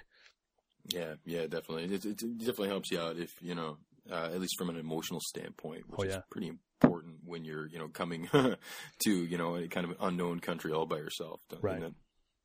Yeah. But then after that, uh, so I, I came back after the two months was up, and I, I finished. Took another. Uh, let's see here. Actually, just one more semester of school, I Mhm. think. Um, unless I, I went in 2003, which is also a possibility. In which case, another another year and a half. but uh, yeah, uh, and so by December 2004, I had taken all my classes and graduated from Michigan State, Mhm. And then uh, basically got out and of school and thought, well, even though I double majored in programming and Japanese, I should probably get a job where I speak Japanese all day Mhm. so that uh, I can get better at Japanese, and with the ultimate goal that hopefully I can use that to somehow transfer out to Japan. Um, And that's what I ended up doing. I ended up working for uh, a company that a fuel injection system and carburetor company Hmm. in Chicago. That the, in the office there was no there were no American people, so. Uh, it was all Japanese people, so I got to go there and basically just use Japanese at work all day. Oh, cool. All my emails and meetings and conversations, everything was in Japanese. Wow, wow. That sounds Yeah, really cool, actually. Yeah, it was great. I mean, you know, obviously it was there. There were certain stressful aspects to it. I mean, you know, having gone to college, for instance, you know, in the states, you know, I I was used to, you know, for instance, writing reports a certain way. I ended up, you know, because I I just wanted to get a job speaking in speaking Japanese. I ended up becoming a fuel injection engineer. So even though I wasn't, you know, I, I was originally a programmer. Uh, suddenly I'm doing this other engineering stuff that, you know, I took engineering classes in school and couldn't understand and everything, but, you know, my passion was programming. Um, uh, and still, you know, learning, for instance, that you know, there's the way that you write reports in in Japanese industry is very different from the way we would write them. Uh, for instance, you know, I think at an American company, um, they they were. Uh, the the way that you know, or even essays for that matter, you know, uh, I think they tend to write essays or reports quite differently. So you know, there was a little bit of stress from you know having to learn that kind of stuff. But yeah, I mean, uh, it was really really great for me to be able to you know basically have this experience where I get to where I'm just even though I'm in America, I'm still isolated to using Japanese, you know, only Japanese at work all day, which Hmm. uh, was was really nice and I think really beneficial for me. so I ended up working at that company until 2007, and then well, so I worked in that office until January 2007, and then I transferred out for the, with the same company to uh, Kanagawa Prefecture. Odawara was the name of the the uh, place. It was this nice little uh, town that's kind of known for you know being a hot spring town, or you know a town that you go to and you stay at like a, a which is like a kind of Japanese style uh, hotel, for instance, or like a bed and breakfast, that kind of thing. Mm-hmm. Uh, so yeah, I came out there from in 2007, and so then for two years, then I lived in Odawara, and I really enjoyed that. Uh, I worked at this company, this Japanese company, again as the only foreigner there, uh, as the you know American uh, fuel injection engineer. Only this time, uh, I was actually in the electronics group. Even I was still actually working with fuel injection systems. Only this time, I was actually calibrating the systems. Hmm. Uh, so calibrating them using software to calibrate, you know, how much fuel is injected into the engine, et cetera, et cetera. Um, and you know, as the only American, so again, I got to use use lots and lots of Japanese, and uh, whenever we would, you know, have like one of our customers from the states over, for instance, uh, I would get to interpret for that, so that was a lot of fun, that Hmm. kind of stuff. And uh, yeah, really enjoyed living in Odawara for those two years. It was a, it was a nice time for me. Again, only by that time then uh, I was kind of used to being uh, kind of this this this lone gypsy. So uh, I I didn't have like any any kind of American friends or any any of that kind of support structure Hmm. um, in Odawara. So you Is know, I was that where to- your uh, nickname came from? That That's is- exactly yes. That's exactly why I call myself Gypsy Otoko. Wow, the more you That's know. because way back then, yeah, I was I was kind of a gypsy that I was I, I was kind of a you know this lone wolf that and I was just constantly moving. I was always moving different places after college. You know, moving to Chicago and moving to different places in Chicago, and then moving to Japan and.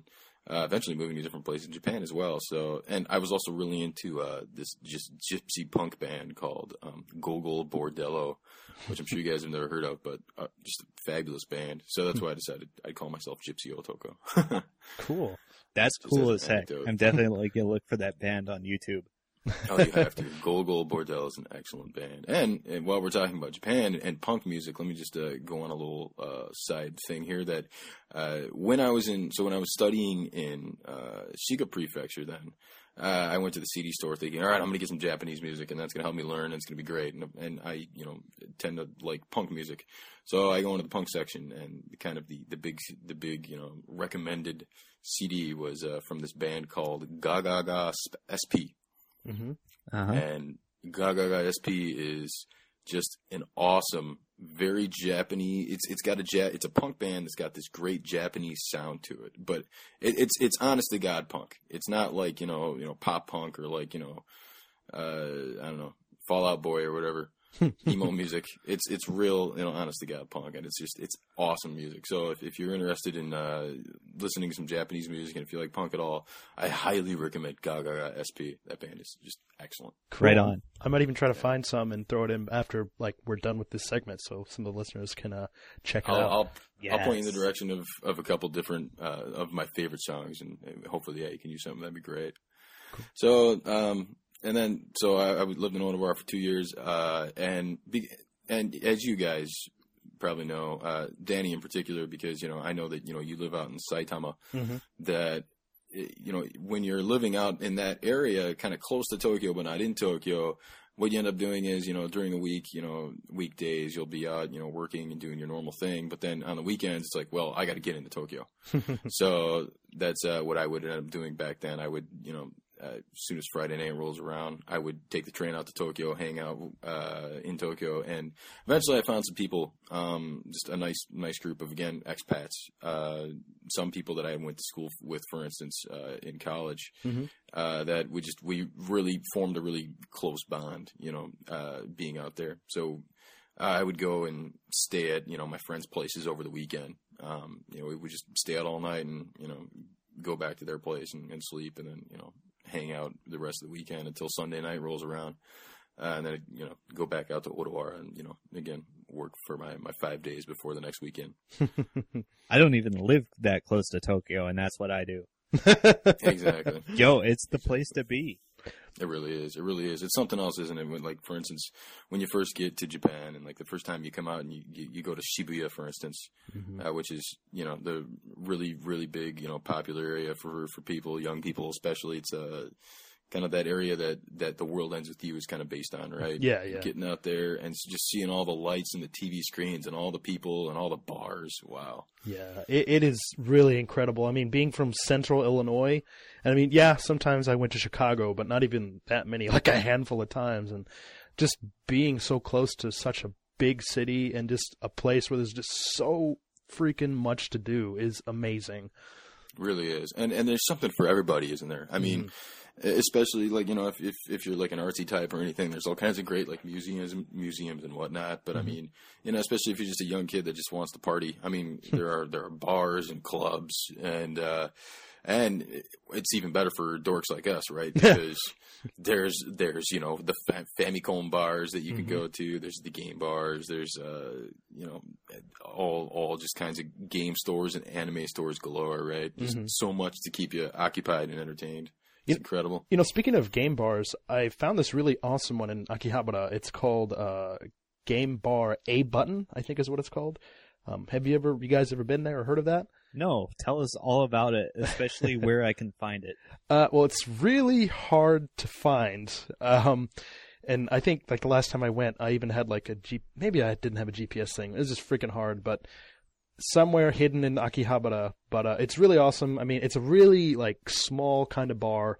Uh, maybe probably only seating for like maybe 10 to 12 people at the bar and then they have a table like at the back and uh, Okay. but the place is just littered with game consoles and like there's a couple of different TVs and if you want to play something you just be like hey man just talk to the you know the bartenders be like hey dude I want to play this and he's like okay and uh, he has tons and tons of systems. Like I, I remember when I, I went there last time I went there was actually like freaking two and a half years ago.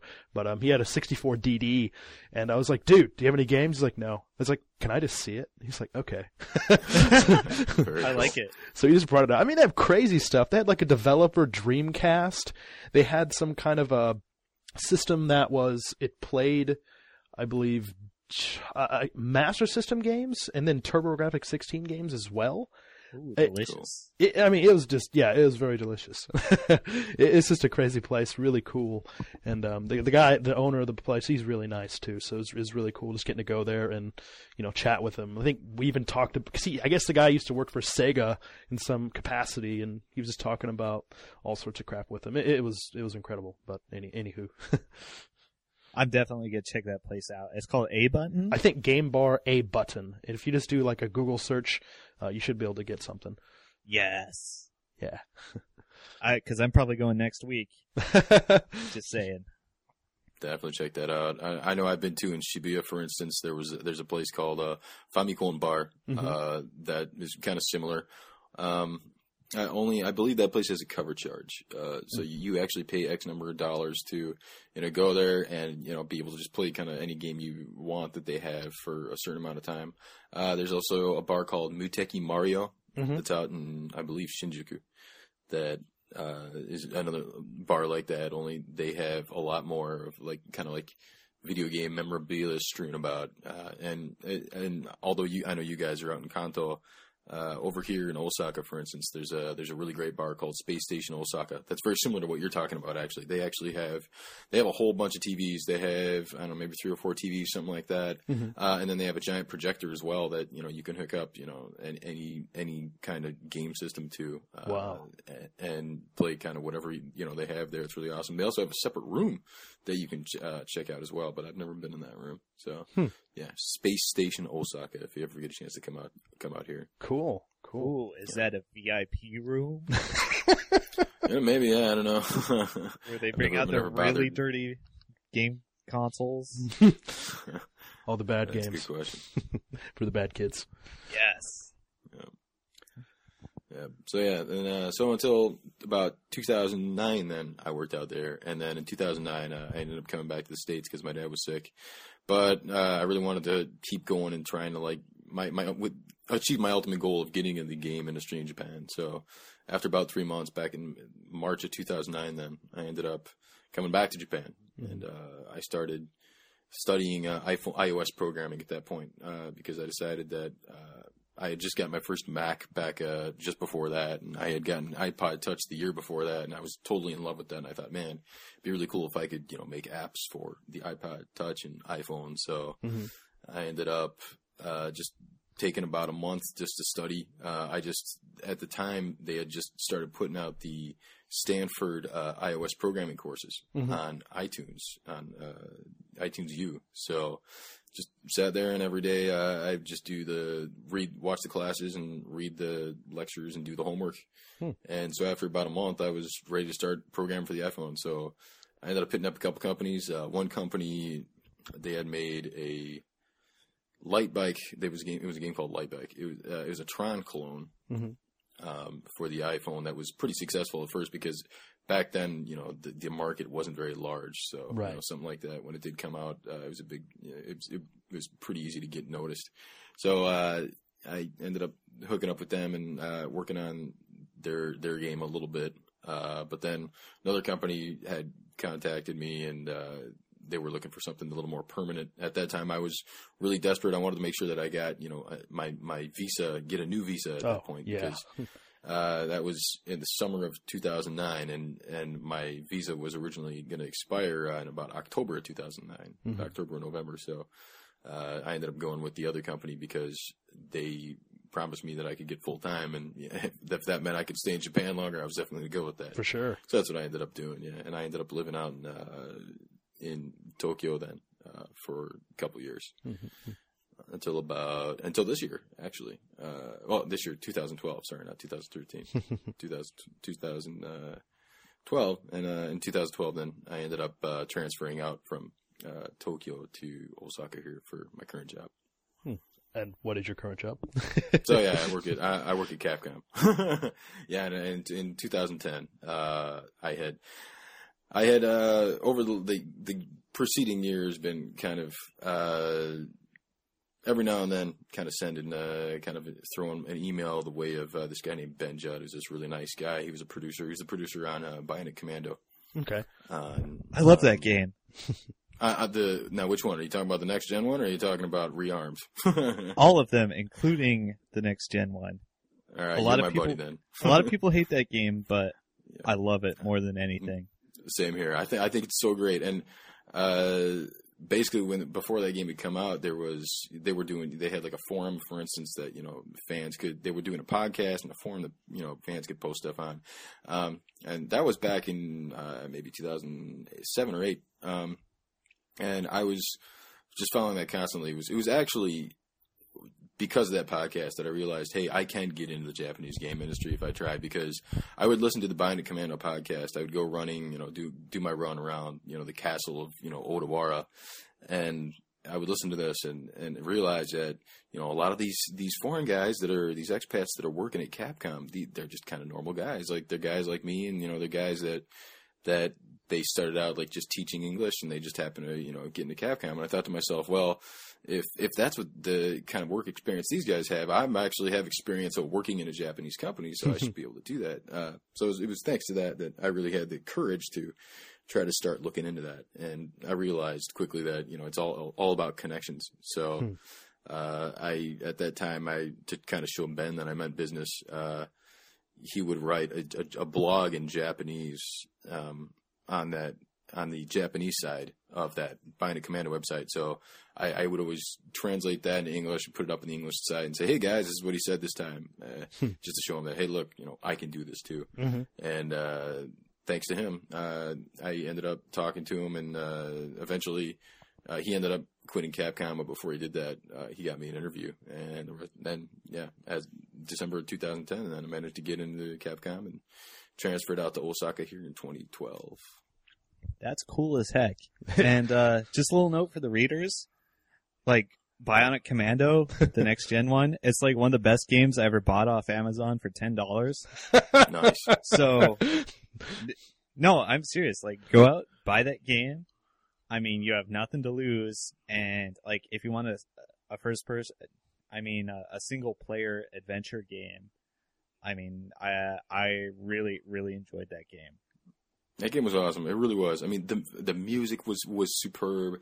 I mean, you know, the graphics were pretty good. I mean, for the time, now they look kind of dated, but you know, for the time, I thought they were pretty good. And the gameplay, it's the game is hard as balls. But if I and I always, I played it on normal, so it took me a while. But I'm sure if you put it on easy, it, uh, it'd be you know an even more enjoyable experience. Uh, I didn't think it was like incredibly hard. It was challenging.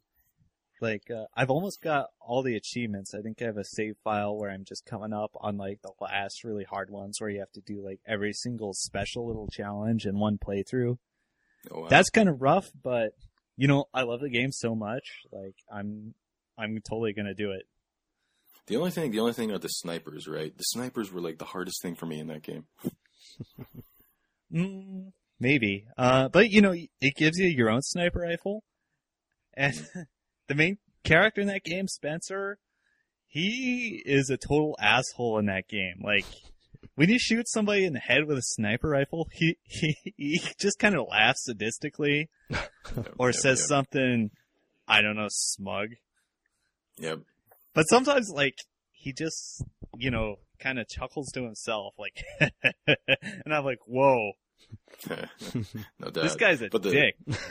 The, the swinging though, the swinging gameplay really is excellent, isn't it? And especially like when you unlock the moves down the line, where you can, for instance, like you know, hit cars up and then hit the cars, or like swing the cars at you know, and that kind of like debris at uh, enemies. uh, you, you end up getting some really cool different kind of choices for playing through the game that way. That's really fun, actually. Just like grabbing stuff, whipping it around, throwing it. Yep. With End your taking out like a whole group. car. Or, Yep. Well, uh, maybe Really I should awesome play game. this game then.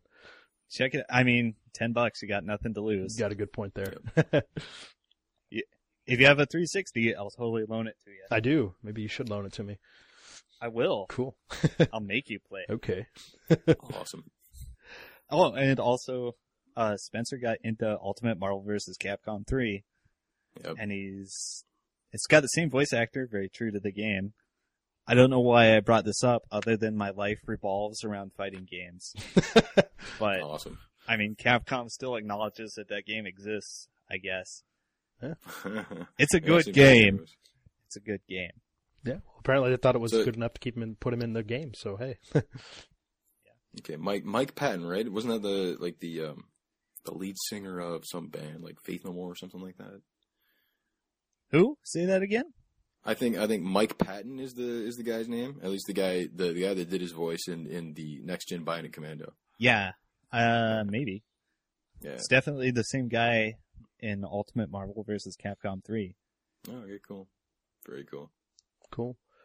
Well, um, Matt, I guess the last question that I have here for you then is, you know, when you first came here, be that whenever you were, you know, as a student or just whenever, uh, what was one of the coolest gaming purchases that you made while being in Japan?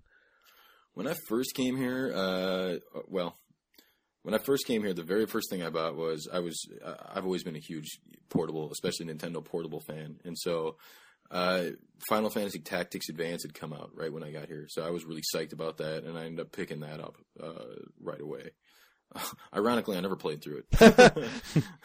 now, now I think if I played through it, I'd be okay. Back then, it was it was you know I would I would get like I'd have to look up, you know, every other word, and I was just like, oh, this is just going to take too long. Forget it. Um, so, it, yeah, unfortunately, I've never played through it. Uh, but I, otherwise, uh, I think kind of the coolest thing about it was, you know, I, I found a Super Famicom, and of course, you know, I ended up buying a Super Famicom and just like all kinds of different games uh, for it. So I ended up buying all that, and then uh, when I finally went back to the states after the two months was up, uh, I put that all in a box and sent it over uh, by boat back to the states so that I could play them back in the states. Oh, rock and roll. Yeah. Cool, cool, cool. Well, um, I guess I'm, I'm last here, and uh, so uh, the first time I came to Japan, uh, similarly to actually these guys, uh, I was studying abroad. Uh, my university had a connection with the university here in Saitama Prefecture, and I was actually the first student from my school to go as part of this intensive uh, Japanese program. Uh, but before that, I, I went on like a, a very short trip to like another city in uh, Tochigi Prefecture, and uh, I spent like two weeks in Japan. And I just after doing that, I just figured, dude, this is what I want to do. I want to come here. I want to live here, uh, at least for you know a little bit, and um, you know just get to experience it all. And I think at the time too, because what really kind of encouraged me and made me realize that this is a, a possibility. Uh, one of my best friends back in the states, he had he was going to like a different university, but we hung out all the time, and um, he was going to do like a year studying abroad in Paris, and uh, it just got me thinking. It was like, well, shit. I mean, my school surely has some kind of different, you know, uh, study abroad programs and stuff. So I just started, you know, just with that, I started looking into that, and I realized that there was one. Then I was like, okay, well, what do I need to do to make this happen? You know, just kind of just took it a step at a time, and uh, yeah, before I knew it, I was basically gearing up to come to Japan in uh, April of 2007, and um, before I did that, I studied Japanese for like a semester and a half. Uh, so basically, before coming to Japan, I knew how to write hiragana, katakana, and I could do like a self introduction. So it was a little That's a good start. rough, I guess, when I when I first came here, and uh, you know, I was in a, super super intensive course, and I was like at mid level just because I, of what I told you, I can do hiragana, katakana, and uh, self intro and stuff. But oh my god, it was so freaking ridiculous, and um, I mean, in kind of like a good way, because what was really great because the teachers they all did the classes completely in Japanese, so. Pff, I learned so many like new words that I had no idea like one word that they had just kept on saying. It kept on saying "tatoeba," and I was like, "What in the hell is that?" And then I figured out that means just for example. so, you know, just kind of, I guess, learning things the hard way was was pretty good, and um, you know, so that that was good, and, that was actually my last semester of college. I had, uh, basically, I'd finished all of the credits that I needed to uh, before coming to Japan. So basically, Japan was my last hurrah for uh, university, and um, yeah, so I did that. I studied for a semester here in Japan. I tried to get it extended, couldn't do it, but and like I said, I, I just really wasn't ready to go back home. So then I just started looking for jobs in Japan, and uh, I found some jobs uh, teaching English uh, at public schools. And um, so I basically, you know, kind of like what we talked about before, you're teaching in the public schools, going to junior highs, elementary schools, stuff like that. Um, I did that from 2007 until like 2009. And then at that point, I don't know, it's you know, it's kind of like what we talked about. Sometimes you just, you get to a point where you're just like, man, I'm, you know, sometimes you can get really tired of certain things about Japan or uh, probably, you know, any, I guess anywhere where you go. And, um, one thing too that I, I, I don't know about you guys, but if you're around people that are always pointing out like maybe the negative things about maybe Japan or about wherever you are, uh, sometimes that can be a little bit grating and then you kind of start thinking about that stuff all the time. And um, I don't know. Have you guys ever had any experiences like that at all? Or Well, uh, yeah, but kind of the opposite. Like, I hang around a lot of people that point out all the negative things about living in America.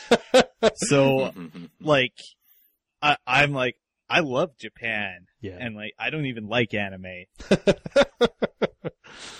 And then I get put on a no-fly list because like one of my catchphrases is "Death to America." awesome. It's, you know, you bring up an interesting subject though, Danny, because just today uh, I saw an article on Kotaku uh, by a a designer, a an expat game designer that lives in Japan, um, who basically explains kind of the five stages that, or four or five stages that he saw this article for- today too.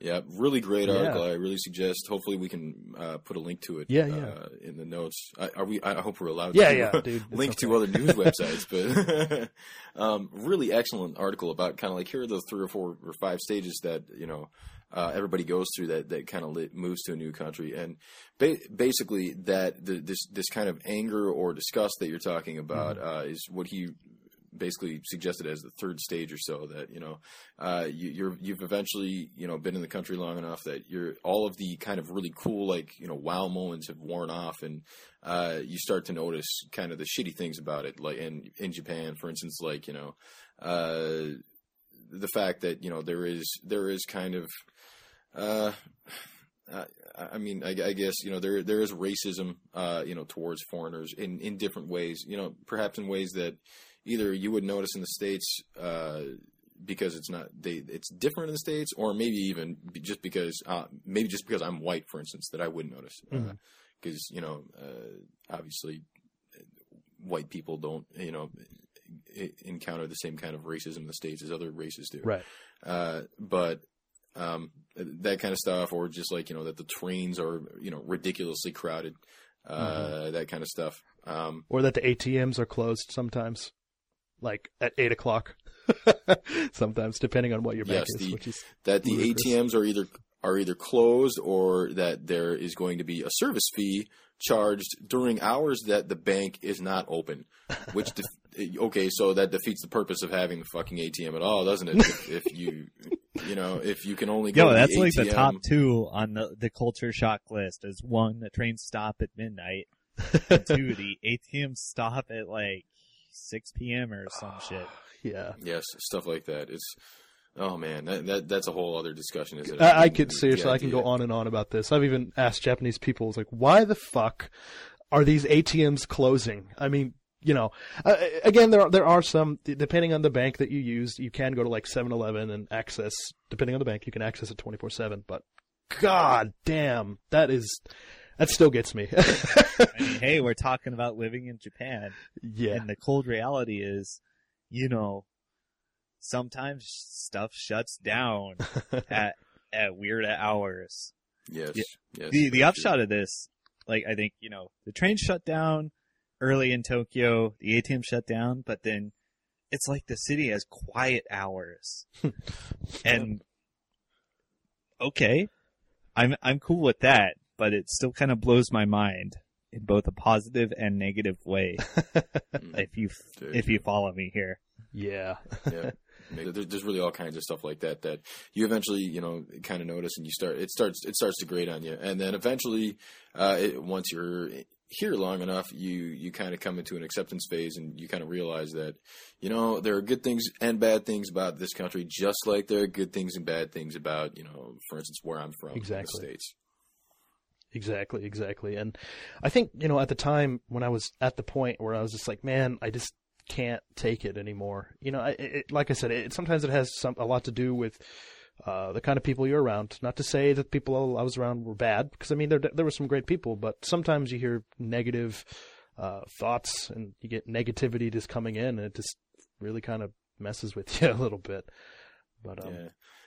Yeah, no doubt, and uh, and it, it's it's very prevalent, you know, among expats too. I mean, for instance, I've I've I've never been to the point where I've disliked being here uh, so much that I, I don't want to be here anymore. That I would actually prefer to go back to the states. I'd prefer to be here, truth be told, um, because there are just so many positives about being here as well. Uh, but even then, I mean, a lot of times I, I've I've found that you know if I'm in a group of expats, we end up bitching about you know the things that we don't like about the country, uh, and that that ends up really uh, becoming a focal point for a lot of conversations at times. So uh, it, it can kind of become it, can- it can kind of steer the conversation that way. But uh, overall, I love being here, and I would prefer to be here over anywhere else. Really, right, right, and yeah, that that's exactly where I'm at right now.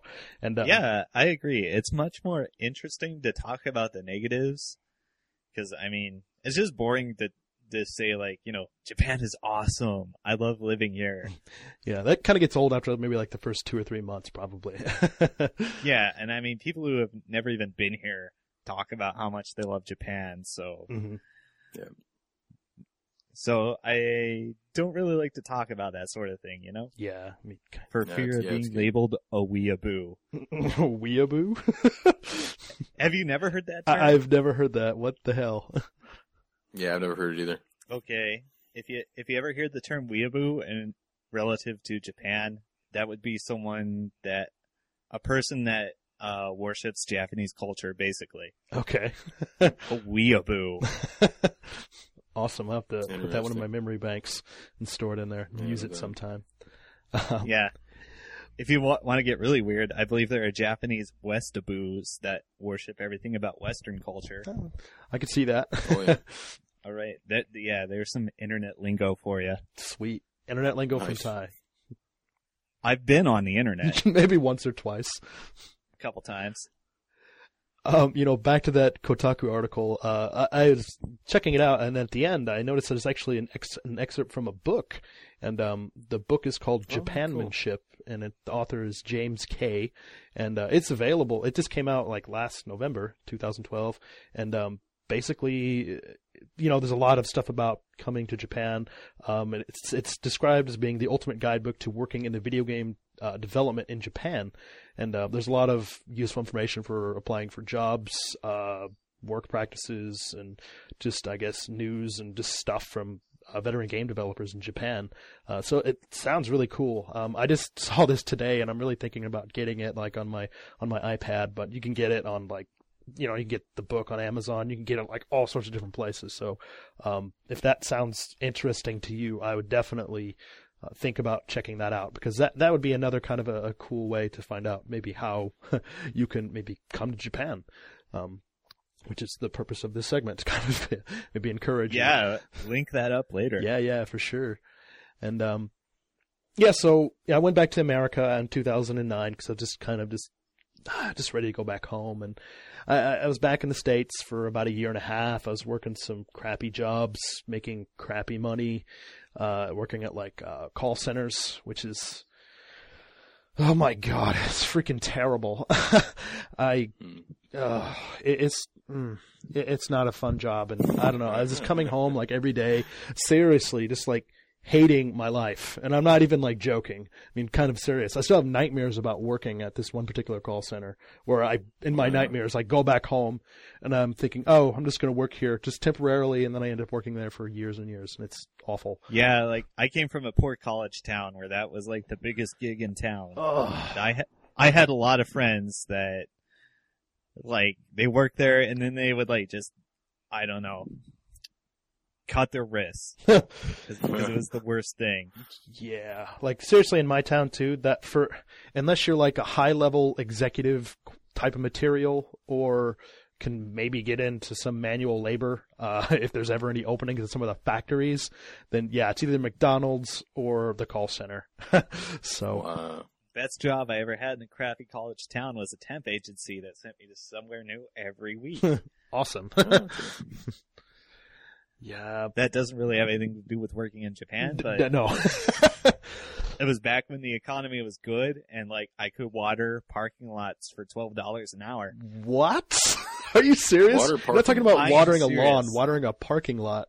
Yeah, somebody paid me like twelve dollars an hour to rinse off a parking lot Wow.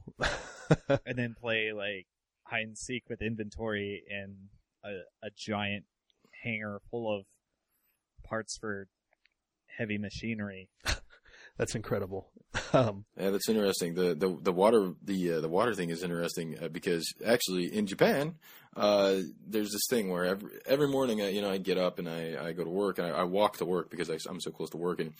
Uh, in the morning in Japan, uh, shop owners tend to basically water the street or water the sidewalk out in front of them. And uh, back when I was in Ikebukuro, uh, I would I, I just found this so odd. I'm like, why the hell are they watering the street? This doesn't make any sense to me. So you know, I uh, you know asked my wife this, and she says that uh, basically they they feel that if they water the street out in front of the store in the summer, um, that you know that's going to kind of cool cool off the air at least you know around them around that area there because of uh, you know the evaporation, I guess. mhm.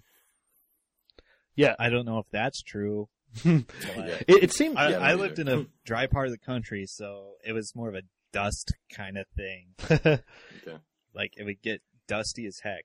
I'd say it seems kind of true because there's places that do that in my town. And I remember in the summer, just like walking by these places, especially if it's in the shade, um, it was like considerably cooler than places that weren't like that.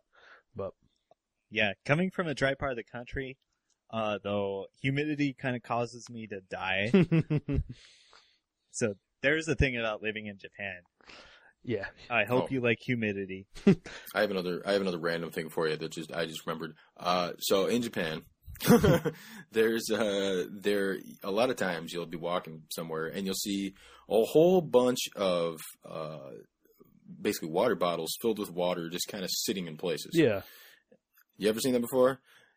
You know what that is? That is uh, apparently there's something about the way those things look, the way the light shines through those uh, those bottles that it it basically uh, keeps cats away. So- really? I've heard of this before, actually, even Yep. in America. Yep. So there you go.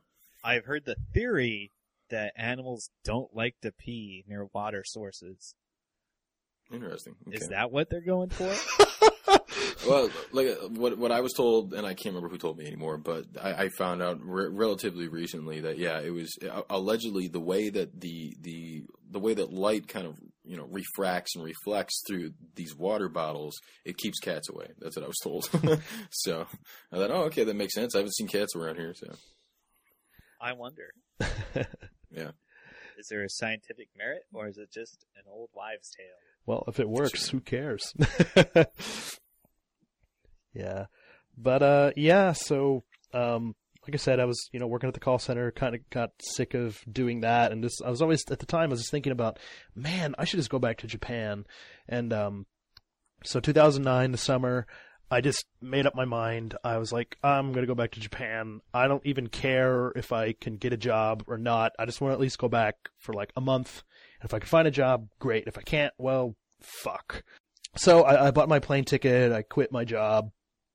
And then I just headed to Japan. I was kind of weird because I had a, a visa from my previous company that was I just got basically right before I left Japan in 2009. But I also had what's called a multiple reentry permit, where which means basically I could leave Japan and come back and still hold my visa status.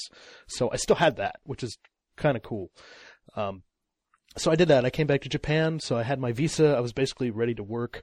Um, I stayed with like a friend of a friend, like this Japanese family. Didn't speak any English at all.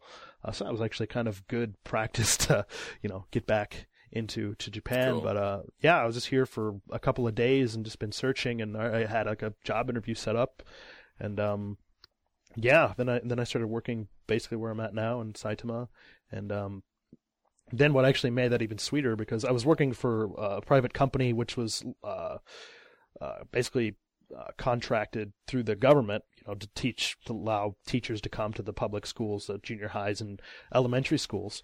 But uh, then the the city where I lived, they they changed like their system to basically where they hire on the people directly to the board of education.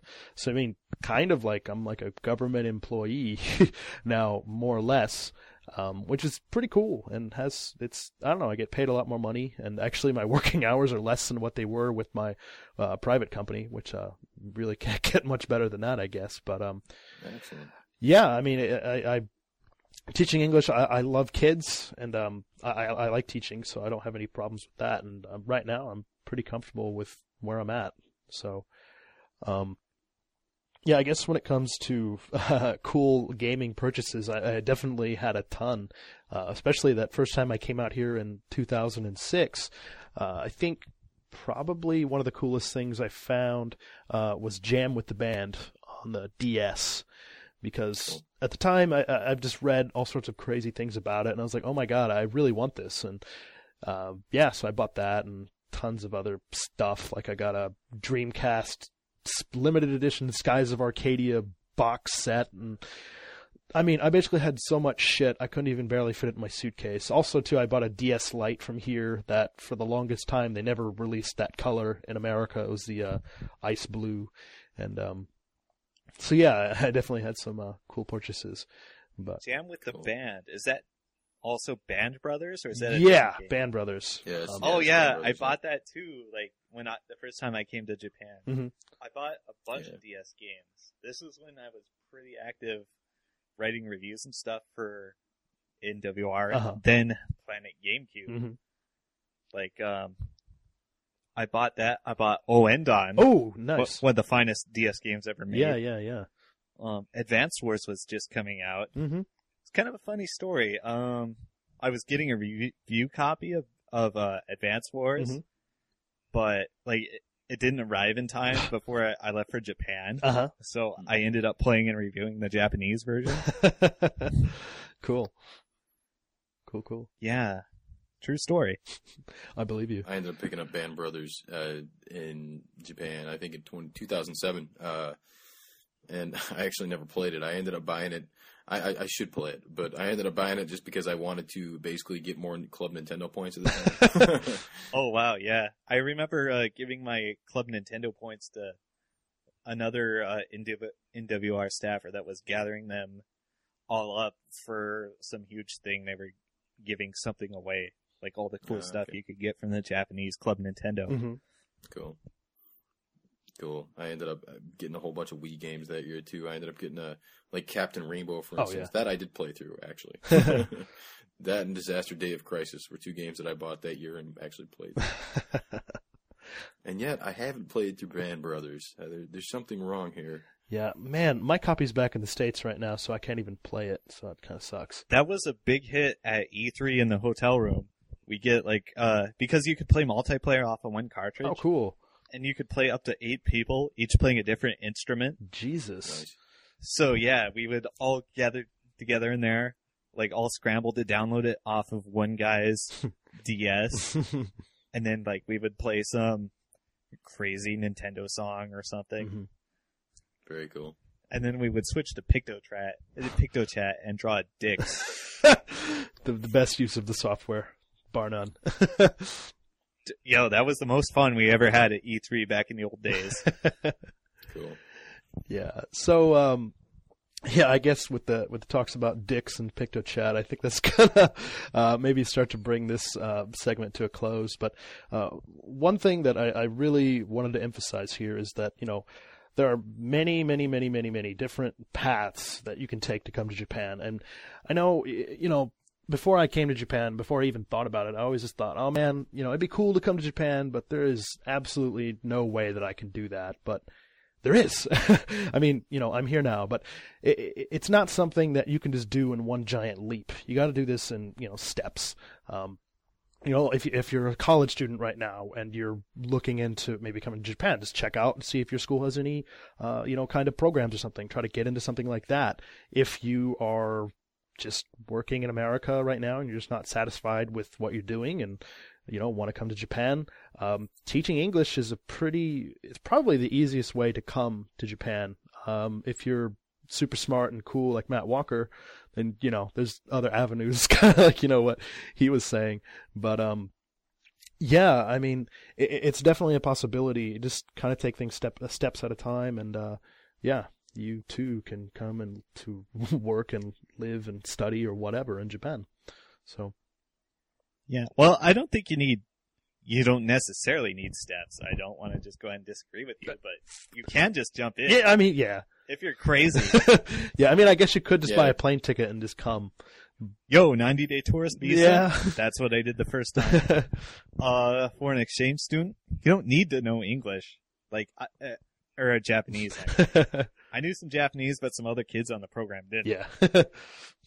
Or Yeah, you it- could just come and work for a assistant language teacher dispatch company. Not everyone who comes to work there knows Japanese. yeah, for sure. Exactly. There really, there really are all kinds of different ways to end up out here. I mean, I, I'm not particularly smart or cool. The only thing is that I, I had this plan since like before I got into college that like, you know, I want to work in the game industry in Japan, and so I'm gonna, I'm gonna kind of set out and, and take a good couple of years to do it in a way that I feel would be, would ultimately be successful if, if you know, time consuming. So I just had a plan that you know, hey, I'm gonna you know, first work at a company that, you know, I can learn Japanese at and then transfer out to Japan and then, you know, from there start finding jobs, uh, you know, once I quit that. And so, you know, everybody's got different ways that they could do it. You know, I mean, if, if you wanted to come out, if, if you wanted to come out here enough, there's something that you can do to get out here. For sure. For sure. Cool. Well, I guess with that, we're going to go ahead and close out the segment for Realsies. So, uh, Ty, thanks a lot for being on this segment with us, man. Oh, my pleasure as always. Awesome. And Matt, thanks for coming on, man. I really appreciate it. Hey, thanks to you guys. It's always fun to talk to you. Awesome. All right, guys. And that's it for the segment. So we're going to go ahead and move on with the next part of the podcast.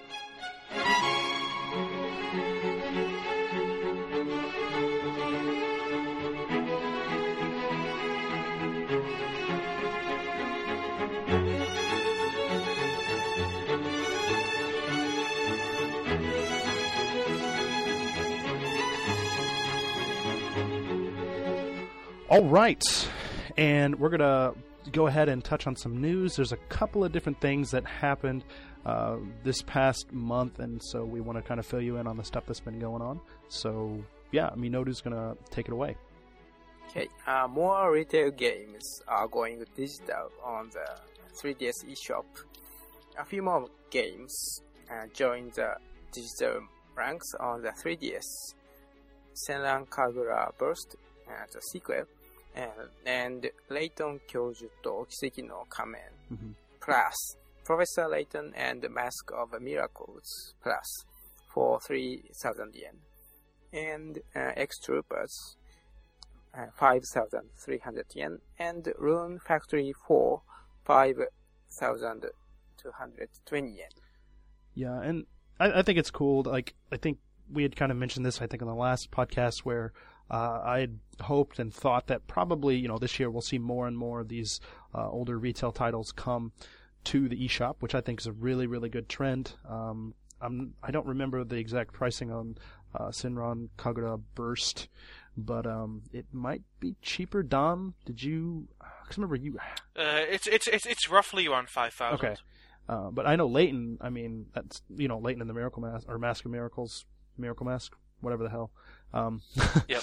uh, it's significantly cheaper than the original version was, and, and X Troopers is like 600 yen off, and but Rune Factory 4, it's literally 9 yen cheaper than the physical version, which is kind of ridiculous. But Well, you have to realize with Professor Layton and the Mask of Miracles that I've added stuff to that game as well. that's right. In the new version. That's right. That's right. Yeah, there's new content from things like uh, new events, new puzzles. Uh, supposed to be some kind of additional animation on there too. Um, Mhm. Yeah, just, There's also all the daily puzzles are unlocked from the get go, that's right. which I'm insanely jealous about. yeah, so I mean that seems pretty cool. I mean, you know, this game is almost two years old here in Japan, so um, I think it's a good time for it to come on sale, and especially with, well, in light of some other news, this is uh, that. well, yeah, we'll be reading in a couple of seconds. This, this is pretty cool. Yeah, I mean the the to tie into the next news bef- just before, like the the re-release of Professor Layton and Mask of Miracles come out on February 8th, Mhm. which is before the next thing. Right. Which for after, which is for the next thing. Right, right, right. And yeah, could you go ahead and read that for us? Okay, which is uh, Professor Layton and the Azran Legacies Mhm. um, is scheduled to release in Japan for the 3DS on February 28th. Uh, the packaged retail version will retail for 5,500 yen, while the retail version will go for 5,000 yen. Not digital version. Uh, Mhm. people, digital version, yeah. Uh, people who purchase the physical version of the game at launch will also be able to receive some kind of limited edition coin. Yeah, and I, I thought that was cool with the with the coin. It said something about it being like 18 karat gold, some of them, but then some of them are like bronze. Um, I don't know. Minota, did you see any of this news? No. Okay, because I saw it on the level five site, and um, yeah, I thought it was pretty interesting, but I wasn't completely clear about the coin thing. But um, anyways, yeah, kind of cool. Yeah, I, I don't know about you guys. I'm thinking about maybe actually picking this game up at the end of the month, uh, well, the end of February. Um, I've never beaten a Layton game. I only own Layton five, so I don't know. I might just be, Jeez. I might just be digging myself a hole. So maybe, mm, I don't know yet. I'm I'm going to you.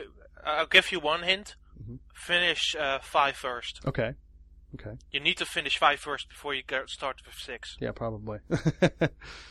uh, because uh, it's not usual that the Layton games tie in from one to the next, but this one actually does. okay.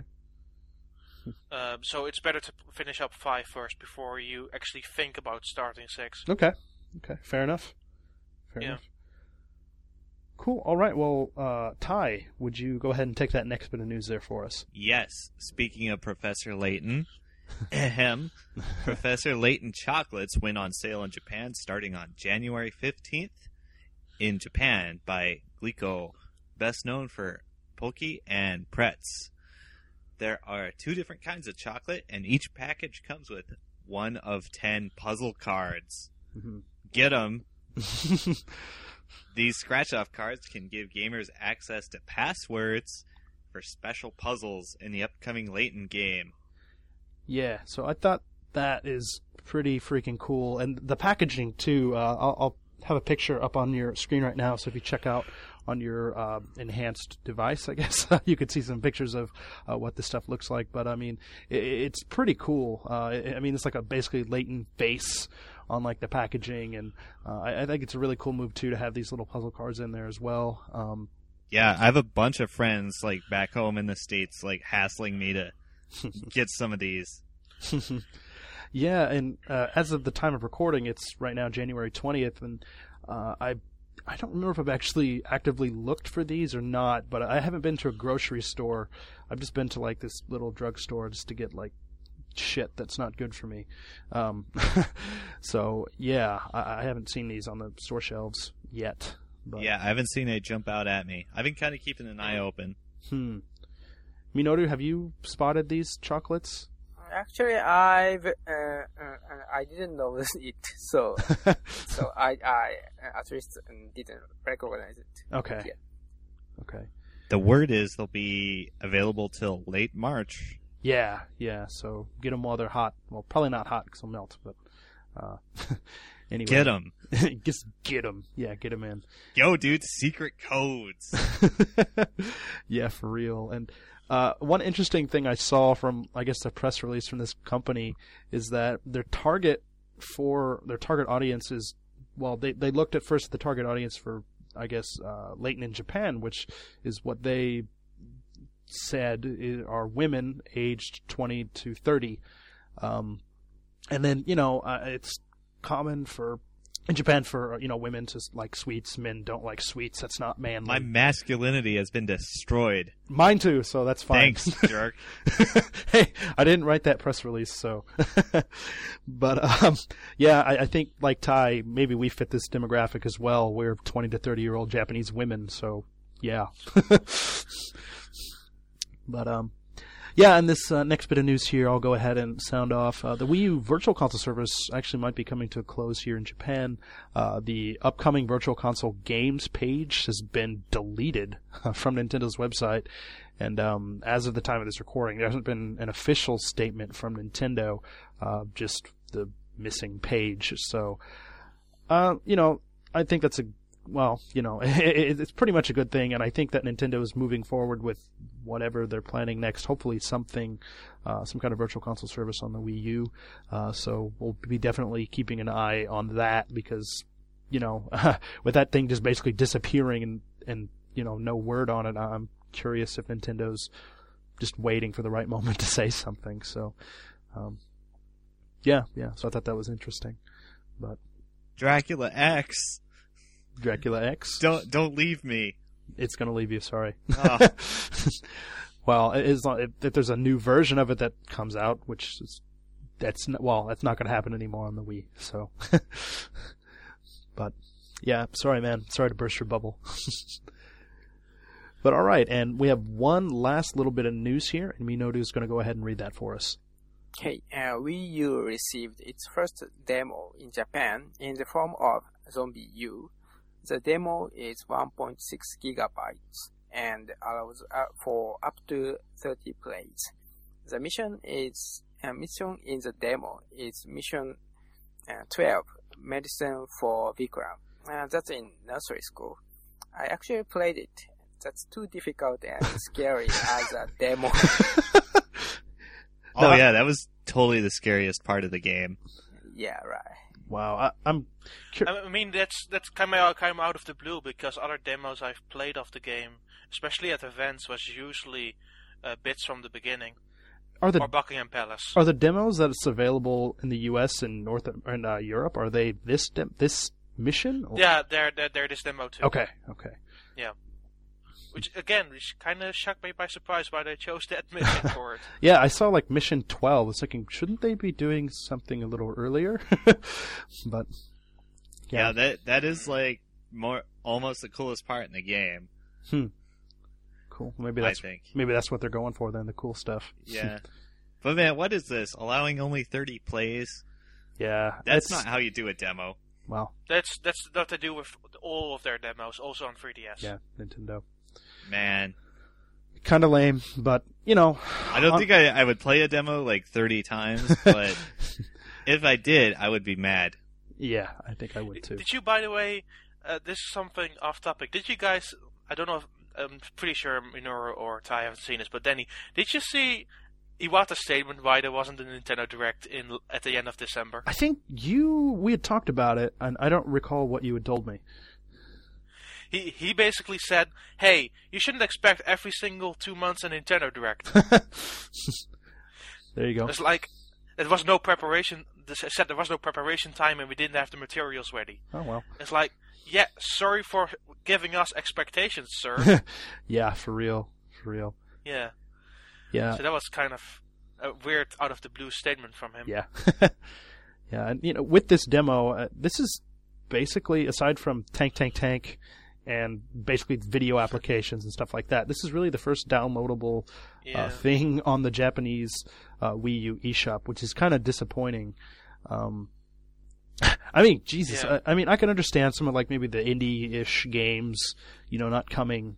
You know, that's fine. I can understand that, but I, I, I figured maybe Arc System Works would have got something out, a port of a 3DS game for all I know, which I wouldn't be surprised from them. But yeah, I mean, it's really, really barren uh, for uh, Wii U downloads. So it's kind of Well, well aside let's, from let's, uh, let's, I'm going to be very honest with you. uh it's also barren in Europe and North America. Yeah. Well, I mean, there's more there. We, we have we have stuff. Yeah. We have stuff. I'll, I'll give you that, but it's not much. But it's more than one. That's for damn sure. I mean, the 3DS had lot, lots more in Japan at this point in t- at that point in time, Mhm. and Amer- America and Europe just started getting stuff. Right. Right. Yeah, well, uh, a couple things actually I didn't write down that I thought we can just touch on really quickly is, you know, there was a Pokemon Direct um, here not too terribly long ago announcing the new uh, Pokemon X and Pokemon Y, which are both going to be released worldwide uh, this October. Um, are you guys excited about this? Care about this or what? Yes. Okay. Yes. Yes. Yes. Yes. Yes. Yes. Yes. Yes. Yes. Yes. Ty, Care, care about what? Pokemon or something? the Pokemon. Yeah. nah, dude. Nah. uh, well, honestly, Original 150 for life. you know, honestly, this is really the first time I've been excited about Pokemon since like 1998, since the original Pokemon games. Um, so I think I'm I'm I'm definitely going to pick this up at launch. So No, man. The last time you I was excited about a Pokemon game was Gold and Silver. Those were the sh- those were the most best Pokemon games ever. cool, yeah. But yeah, I, um. Yeah. I I think it's cool that they're actually doing a new visual style um, for like the first time ever, basically. Uh, Well, they they made a statement. It's the first 3D RPG Pokemon game, which is not the case. Like Yeah. Pokemon Colosseum on Yeah. GameCube was the first. yeah, what the hell, right? Just forgot about those. Hmm. Yeah. Yeah. And that was it was a under the weather, but kind of interesting Pokemon game too. Yeah, yeah. But um, Pokemon X and Y, um, I decided for myself which starter I'm going to pick, which is uh, Fennekin, Mm, okay. the the Firefox, I haven't decided yet. I'll just have to wait. yeah. and now I'm just waiting for the game to come out. Yeah. So yeah, that, I think that's pretty cool news. And then, uh, of course, next month on February 7th, uh, Dragon Quest VII is going to be coming out on the 3DS here in Japan. I think I'm actually going to pick that up on launch day, uh, so you can expect to hear about that next month. And um, I mean, what uh, what else is coming out is beside that and Layton? yeah, not really much else. Nothing really of note. So um, Dragon Uh, I think Quest. there's nothing coming out. I heard that was a popular game. yeah, it might be. I- I'm not really too sure. I, I have no idea. Yeah. But also next I mean, uh, Also, next month too, Yeah. the Dragon Quest X Wii U beta is supposed to start up at some point. So Hype. hmm. hype, hype, hype, hype, hype, hype, hype. Is there something um, coming out for Wii U in February in Japan? uh, I hope so. I could use a game. yeah, I, I'm not sure. I don't think anything too huge, Uh, but um, There should there should be some sort of Nintendo Direct announcing this stuff for Japan or Europe. I mean, I mean, America got a press release, mhm.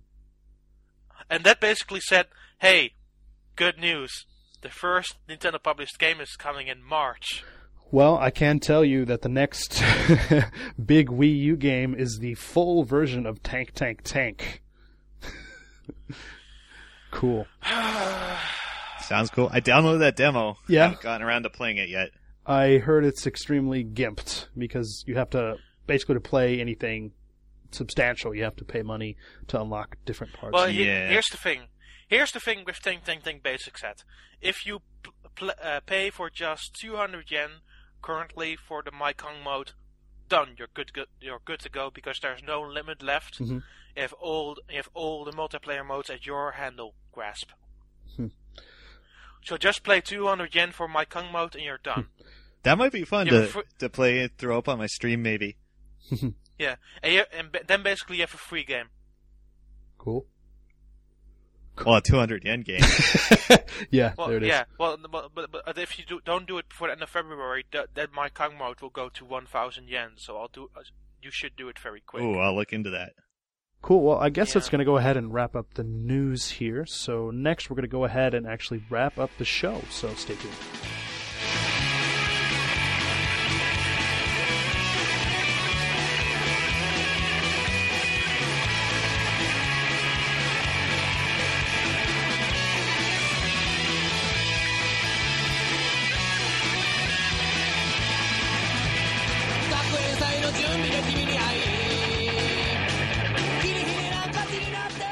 All right, and this is the time of the show where we bring things to a close.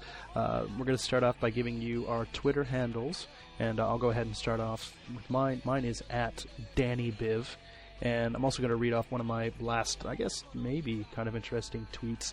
Um, Matt Walker, who actually is on Twitter too, you can follow him at Gypsy Otoko, and uh, he's getting ready for like a business trip uh, to the U.S. tomorrow.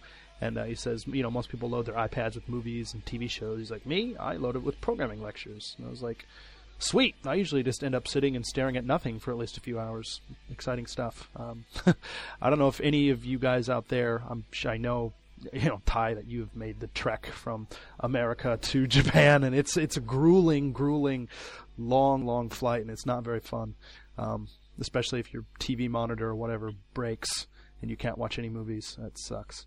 But My advice is to stay awake for a really long time so you can sleep a long time on the flight. yeah, for me, it, it just depends. Sometimes I can sleep on a plane, sometimes I can't. But Also, drink a lot. yeah, I, I always try, but then I'm just like sitting around and I just don't feel like drinking. I don't know. My my only experience is flying from Europe to the US for E3 and then back. That's still quite a long flight. yeah. yeah, it's, it's it was like 14 hours. Oh God, okay, Jesus. I, I've flown from like you know, uh, went to Chicago to like France, and that was I don't know eight hours or something because I had to do like layover crap. But that, it's yeah, not very fun. But anyway, uh, next tie, go ahead. Ah, yes. My most recent tweet is I won all of these in one to three tries. They're a pain to carry around, though. And then there's a link to a picture of this pile of pillows that I mentioned earlier. You and your pillows. I love these. These aren't full size anime girl nerd wife pillows. They're just like, you know, little throw pillows. Maybe if you like uh I don't know, stitch them all together. it's like what one is a a shaped like a cat, one is a robot, and then three are like anime girls. Oh, I'm looking at them now. Yes. Which would be the head? Hmm. Which would be the arms? awesome, awesome. The more you hook up, the better it gets. Yes. Pretty soon it's going to be a giant bigger than your apartment. So, um, all right, uh, Don, go ahead, man. Yes, uh, my uh, Twitter handle is at Nintendan, N I N T E N D double A N. Um, you can follow me as Mhm. usual, uh, if you want to. Unless you don't want to. Unless you Please. don't want to. Um, so uh, my interesting tweet was related to a super play video of New Super Mario Bros. U, which uh, Nintendo published on their YouTube channel dedicated to Mhm. the game, and it shows um, like four players synchronizing in in, in a single level. And and it's it's really impressive stuff. And I said, looking at these super play videos for New Super Mario Bros. U makes me want to try it myself. For in instances I never will, and then a link to to the four player video. Cool, cool. It's uh it's like near perfect harmony in that video. It's it, it's kind of nuts. If you, I- I'm going to go ahead and throw a link in the enhanced version. So if you look at your screen right now, you should be able to access uh, a link to that, so you can watch it on your mobile device, or just be sure to check out uh, our article for the for the podcast, and you could uh, check out a link there too. So, all right, and last up, Minoru. Okay, uh, my Twitter account is at NWR underscore Minoru, and my recent re- uh, recent tweet is uh, seemingly, at least in Japan, Wii U started to be regarded as the next Vita that is doomed. Wow. I, I think I I think I responded to that too. I yeah, said, yeah, yeah. Well, well, just like just as the PS Vita, Nintendo has come out of the water. Has Nintendo has to come out of the water with more titles. Let us see what the future holds. Yeah. I mean, Yeah. I think it's a little bit early to be making claims, you know, like that. Not saying that, you know, you made this up or anything, but yeah, uh, there's No. definitely, you know, if it's still sitting like this, like at this time next year, I'll be definitely a little bit worried, but I, I really don't think that's going to be a problem. But, uh, yeah, and, uh, one thing I forgot to mention too, actually, I don't even remember if I actually said my Twitter handle. Um, Yeah, I know I didn't. You you do. You you did. You I did. Okay, Danny. Ty, go ahead and say your Twitter handle. Oh yeah, it's Super Cat Drugs. Follow me if you want to hear about fighting games and stuff I win out of Crane games. yes. Um, and also James's Twitter account, uh, it's who is at Family Complicated. So go ahead and follow us on Twitter if you uh, kind of like what you hear about here, because this is kind of what we talk about a lot: games and body pillows and Gabe Newell, stuff like that. So yeah, that's gonna bring this month's episode to a close. Again, if you want to contact us, maybe send us an email or anything like that, you can email us at famicast at nintendoworldreport.com. Uh, be sure to join us on the talkback thread. Uh, again, um, give us any advice, any complaints, praises, whatever. We'll take it, and uh, you know, put that there. And um, yeah, and also be sure to check out the other great podcasts that NWR has to offer, uh, including obviously Radio Free Nintendo, uh, Connectivity, and Radio Trivia. And uh, I guess one thing left that I, I kind of wanted to say about our Life in Japan segment today is, you know, it's like obviously this isn't uh, you know, uh, an end all be all. You got to do what we do if you want to come to Japan. But you know, this is this is our personal experiences about how we got here, and uh, maybe some advice about how you can too. So. Um, I know if you have any actually questions that you want to ask, talk about, or anything like that, you could even just email me or you know at Danny at NintendoWorldReport.com, or uh, you know send me something on Twitter. I'll be more than happy to help out or Also, also leave him abuse there. Yeah. Lots of yes, abuse. abuse me, please. yes. So It's true. There's more than one way to come to Japan. Yeah. And there's more than one way to skin a cat. this is true. Cat drugs. and I guess on that note, we're going to go ahead and close out the show for real. So, all right, uh, Ty, thanks a lot for coming on, man. oh, my pleasure, as always. Cool. Don, thanks a lot, buddy. You're welcome as always. Cool. And Minoru, thanks, man. Yeah, you're welcome. All right. All right, later, guys.